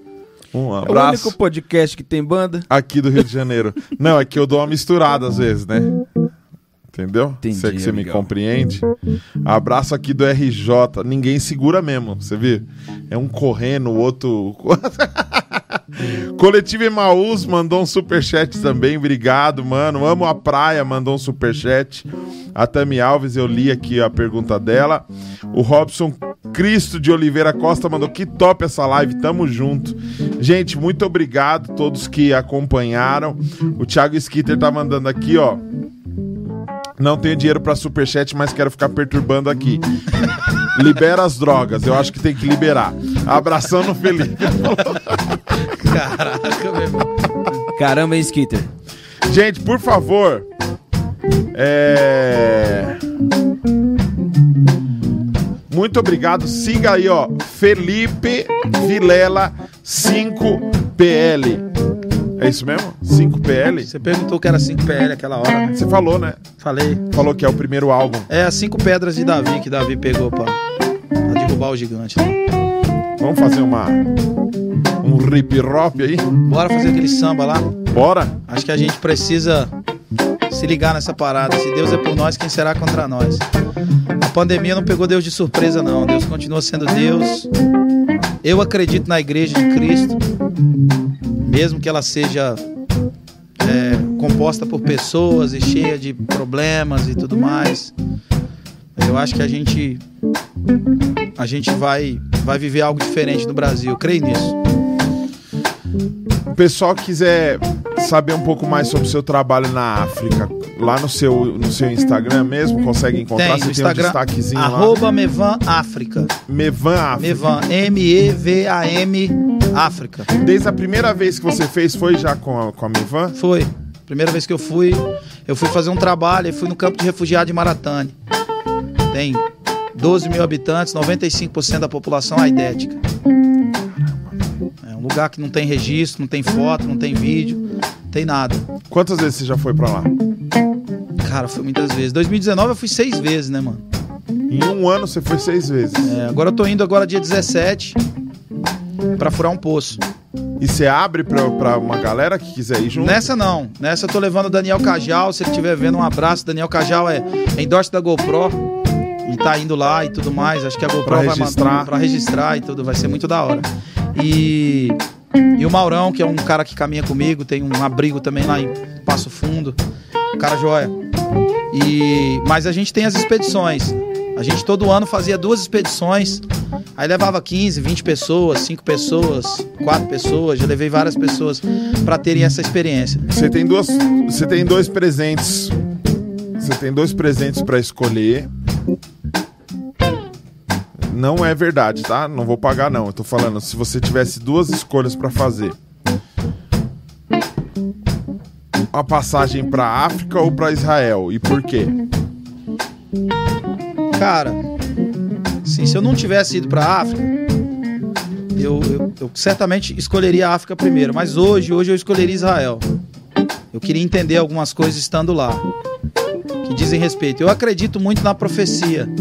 Eu acho que toda profecia passa por Israel, passa por Jerusalém, passa por, por todo o contexto geográfico onde as coisas aconteceram. Deus escolheu uma nação para manifestar a vontade dele. Deus escolheu uma cultura. É importante entender que Deus se revela através da cultura. Quem é o pai da fé? Abraão. Quem é o progenitor dos hebreus? Abraão. Então, de onde sai fé, também sai cultura. Abraão é o pai da fé, mas é o pai da cultura judaica. Então, eu queria muito ter essa experiência cultural em Israel, conhecer Israel, conhecer os lugares onde o meu Senhor andou, conhecer os lugares lá. Eu queria. Hoje eu escolheria Israel. Quando eu te conheci, você estava fazendo um trampo com o Israel. Você não vai me dar a passagem? Não, Ah, tá. era só uma brincadeira. O, o- o- será que o cara que tá, faz o, implante tá ouvindo a gente? Não sei, Stanley Bitar, não sei se tá ouvindo, não. Poxa, cara, me dá um implante também, velho. Fala de mim pra ele lá, velho. Faz mais barato, sei lá, qualquer coisa. É, o- o- como, que, como que você conheceu o, o Salomão e que, que você, você ainda trampa com ele? Você estava trampando especificamente aquela. Eu te conheci exatamente ali naquela expo cristã que a gente Sim. se trombou. Você tava com um stand com ele, não, não era isso? Não, o stand era nosso, da Missão África. O Salomão foi como voluntário. Ah, legal. Ele se tornou meio que um. O Salomão, cara, é um irmão. É um irmãozão mesmo, assim. A gente se autopastor, a gente se, se, se pastoreia, digamos assim, em amizade. Da hora. Então eu gosto muito do Salomão. O Salomão foi um cara especial na minha vida no sentido artístico. O Salomão me encorajou a ser artista. Eu, eu encorajei ele a outras questões, vou deixar que ele mesmo diga, né? Não ficar falando de mim. Aham. Quando ele vier aqui, ele fala isso. Da Mas hora. o Salomão me encorajou a arte. Disse, cara, você é um artista. Você, você, você precisa dar isso pro Brasil. Por favor, faça isso. Dê isso pro, pro meu filho, pro Zafé. Tanto é que o, o filho do Salomão escuta mais rap do que reggae. É, ele fica bolado. influência. Não é pra caraca, entendeu? Então, tipo assim, o Salomão é, o cara, um cara especial, um presentão de Deus, a amizade com o Salomão. Você viu o vídeo que eu fui buscar ele de limousine? Não vi. Não viu, não? Não. Tá no seu Insta? Tá no meu Insta. Você viu essa parada? Eu vi e isso me mostrou como a Mevan ganha dinheiro. Não, é porque zoando, tem um mano lá da igreja, Gente, tô brincando, pelo tem amor um de Deus. mano lá da igreja que, que trabalha com limousine, que administra duas limousines. Aí ele falou, pastor, o dia que o senhor quiser fazer uma zoeira e tal. Eu falei, cara, eu quero. Eu ia fazer com o meu pastor, Luiz Hermínio, e com a pastora Iraci. Zoeira mesmo. Aí ele falou, mas e o Salomão vem agora? Eu falei, caraca, meu irmão. Aí fomos buscar o Salomão do reggae de limousine. Eu não tava. Ele nem sabia quem era. O cara vestido de chofé, mano. Salomão todo simples. De limousine, foi muito da hora. Aí jogamos, que a gente foi falar de amizade. A gente jogou o vídeo lá na. Foi risaiada doidada. Então o Salomão foi esse cara, mano. Amizade. Ami- Aí o Salomão definiu amizade de um jeito muito louco Ah. no nosso culto. Ele falou assim: ah, o que que é amizade pra você? Ele falou, cara, amizade é um pé de melancia que nasce no seu quintal sem ser você ter plantado. E a melancia é doce. Você não plantou. Você não fez nada. Ela nasceu ali. Então a amizade é isso. Demais. Então a amizade com o Salomão eu defino. É um pé de melancia que nasceu. E a gente, pô, tá. As nossas famílias já se misturaram e tudo mais. A filha dele nasceu, fui pra lá. Voltei do Rio de Janeiro com Covid. Foi muito legal. Experiência incrível. Ah, foi daquela, daquela vez que você foi. Que você, Foi. Ah, foi a sequência que eu fui, né? Fui, fui no Músico Top Brasil na galera e fui o Salomão. Ah, e aí você pegou o Covid, velho? Peguei. Misericórdia. Mas tô aqui. Sim. Eu venci o Covid. Que eu seja mais uma melancia. Você é já, amizade. cara. Você é. Eu, eu fico muito feliz de estar aqui, de verdade. Assim, É. ó. Pessoal, você pode ser um pouquinho mais baixo? Pede pro, pros levita segurar a mão. Voar menos. Eu nem queria mais. Não, Olha lá, não fica sabe? bem sim. Olha lá, não. ou, É que eu já tava ou cansado. regaça ou não toca. Ô, Não desgraça! Consegue tocar na moral, por favor? Tem que, né? Poxa, aqui. Eu já tava cansado. Mas, assim, ó, você sempre foi um cara que eu admirei muito, porque eu entendi as tuas piadas. Aham. Eu entendi o recado que você tava dando. Sacou? Eu sempre entendi. Tipo, não era a dança do TikTok. Aham.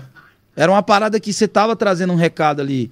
E você- o humor sempre foi uma ferramenta pra você. Uhum. Entendeu? Tipo assim, é, é, é um palhaço inteligente. Uhum. Entendeu? Um palhaço inteligente que mais chora do que ri. Que, que, que, por exemplo, é, uma frase de Chaplin te define. Deixa eu, deixa eu achar aqui. Agora pode fazer um som aí. É, Chaplin. Chaplin. É só não fazer no 10, é só não faz, faz no Aqui, 6. aqui, ó. Aqui, já achei, ó. Alexa, Ó. volume 3. Ó. Cara, essa frase aqui, eu acho que, que- eu acho que você pratica isso aqui, ó. Se vocês tivessem levado a sério as minhas brincadeiras de dizer verdades, você teria ouvido muitas verdades que insisto em dizer brincando. É. Saca? Tipo, tem, tem essa, essa frase é mais completa. Ele, ele, ele, ele diz: se vocês tivessem levado a sério. É, é isso mesmo. Aqui, ó. Se vocês tivessem levado a sério as verdades que eu insisto a dizer brincando. é, enfim, é isso aí que que eu disse. Eu acho que você fez isso. Então eu sempre te respeitei. A gente falava isso, eu e o Salomão. A gente queria fazer uma tour pelo teatro e a gente queria um humorista junto. E a gente falava fulano, beltrano, ciclano. Não, cara, a gente quer trazer um recado. Então o Paco seria o cara pra trazer esse recado. De verdade, diante de Deus. Legal, velho. Então, assim, eu sempre tive um respeito muito grande. Fico muito feliz em poder estar aqui e poder te dizer isso olhando na sua cara. Obrigado, mano. Tá ligado? Entendeu? Obrigado, É mano. isso. Obrigado, Renata Senísio. Muito obrigado, Universal Music Christian Group, Muito bom. por liberar e por ajudar a trazer esse artista, esse cara 10, pra gente trocar essa ideia, tocar esse som aqui. David Lopes, Rafa Dantop, Victor, Vi- Victor não, Vitor, com dois T's, Vitor Luiz. É Luiz? Vitor Luiz. A Rafa Dantop com PH e David Lopes GTR. Muito obrigado. Como que é o nome do. Como que é o arroba do seu arroba do, no Insta? Como? Com C mesmo? Kleber Andrade, só isso? Arroba Kleber Andrade? Arroba underline Kleber Andrade. Daqui a pouco você vai ver. Daqui a pouco, daqui cinco minutos você vai ver as fotos que esse cara tirou. Daqui quatro minutos você vai ver as fotos incríveis que esse cara tirou. Muito E a obrigado. gente vai poder postar aqui, vai ser lindo, né? Ah, Lofazinho é bom, né? E amanhã eu vou receber a Sara Renata aqui. Conhece? Ah, sei. A Sara da Universal, tá- é, pelo menos, não sei se tá ainda. Tá na Universal? Não sei. Também a Sara sei. que canta, né? É, a Sara, ela compõe. Sim, é maravilhosa. MPBzão, nervoso e tal. Você quer? Vai ser bem legal. Espero vocês aqui, 8 e meia. Por favor, siga aí nas redes sociais, Felipe Vilela 5PL, tá bom? Escutem lá nas plataformas digitais. Spotify, Deezer, Apple, iTunes, Tidal. É, Tidal. Amazon. Tidal, Tidal. É Podcast. Vamos tocar aquele sambão lá? Bora. Se Deus é por nós, quem será contra nós? Faz cara de bravo tio. Deixa o pai tocar agora. Faz cara de bravo pra aquele ali agora. Cara de bravo, cara de bravo. Pai feio desse faz um menino bonito desse, né?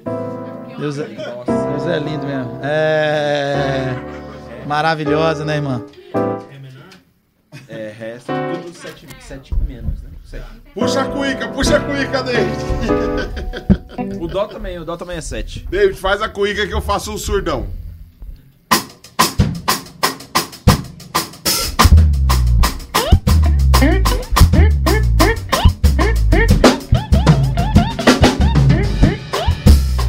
Só aí. Já já você voa.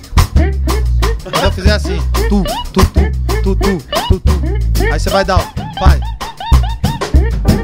Não, peraí. Tu, tu, tu, tu, tu. Você entendeu, não? Não. É o surdo. Aqui, ó. Ele vai fazer o tutu e você vai fazer a virada depois do tutu dele. Mete a mão no pandeiro, no samba que eu fui criado na praça do professor Maromba. Vulgo Baixada no sol quente do Goiás, pelada. Fim da tarde na esquina do Aladinho, samba tom da rapa. Tu, tu, tu.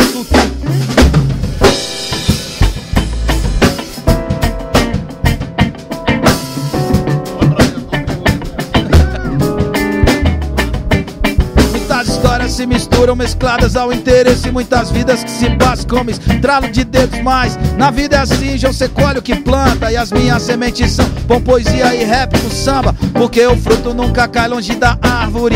E em barraco de madeira já não tem piada de mármore mais. Tem gente honesta que acredita no seu sonho. Que às 5 da matina, dia a dia, pega o ônibus na labuta louca, nego de um pai guerreiro. ó, Que sonha dar pros filhos as chances que não teve. A chance que não teve na labuta louca, nego de um pai guerreiro. ó, Que sonha dar pros filhos as chances que não teve. Se Deus é por nós, quem será contra nós? Canta aí comigo, vai. Se Deus é por nós, quem será contra nós? Canta junto aí, Pax, todo mundo aí junto, vai. Se Deus é por nós, quem será contra nós? Pra aprender agora, vai. Se Deus é por nós, quem será contra nós? Oh, oh, oh, oh, oh, oh, oh. Se Deus é por nós, quem será contra nós? Rafa Dantop nos teclados.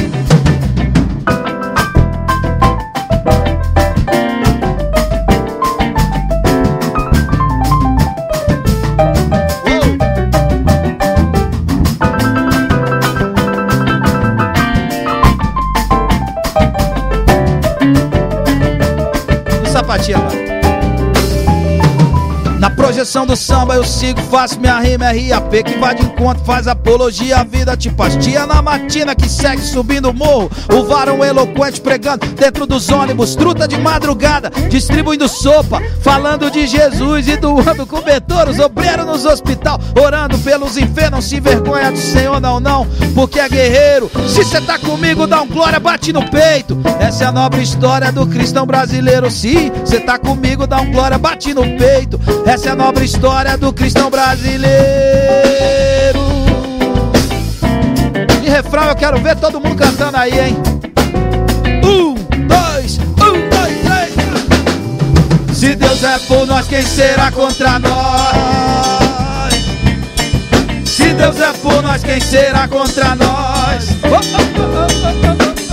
Se Deus é por nós, quem será contra nós? Se Deus é por nós, quem será contra nós? É o Ragadá!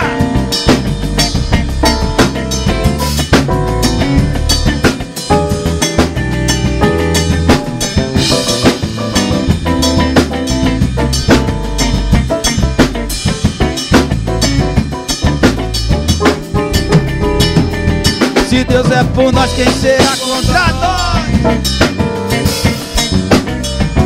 Deus é por nós, quem será contra nós? Se Deus é por nós, quem será contra nós?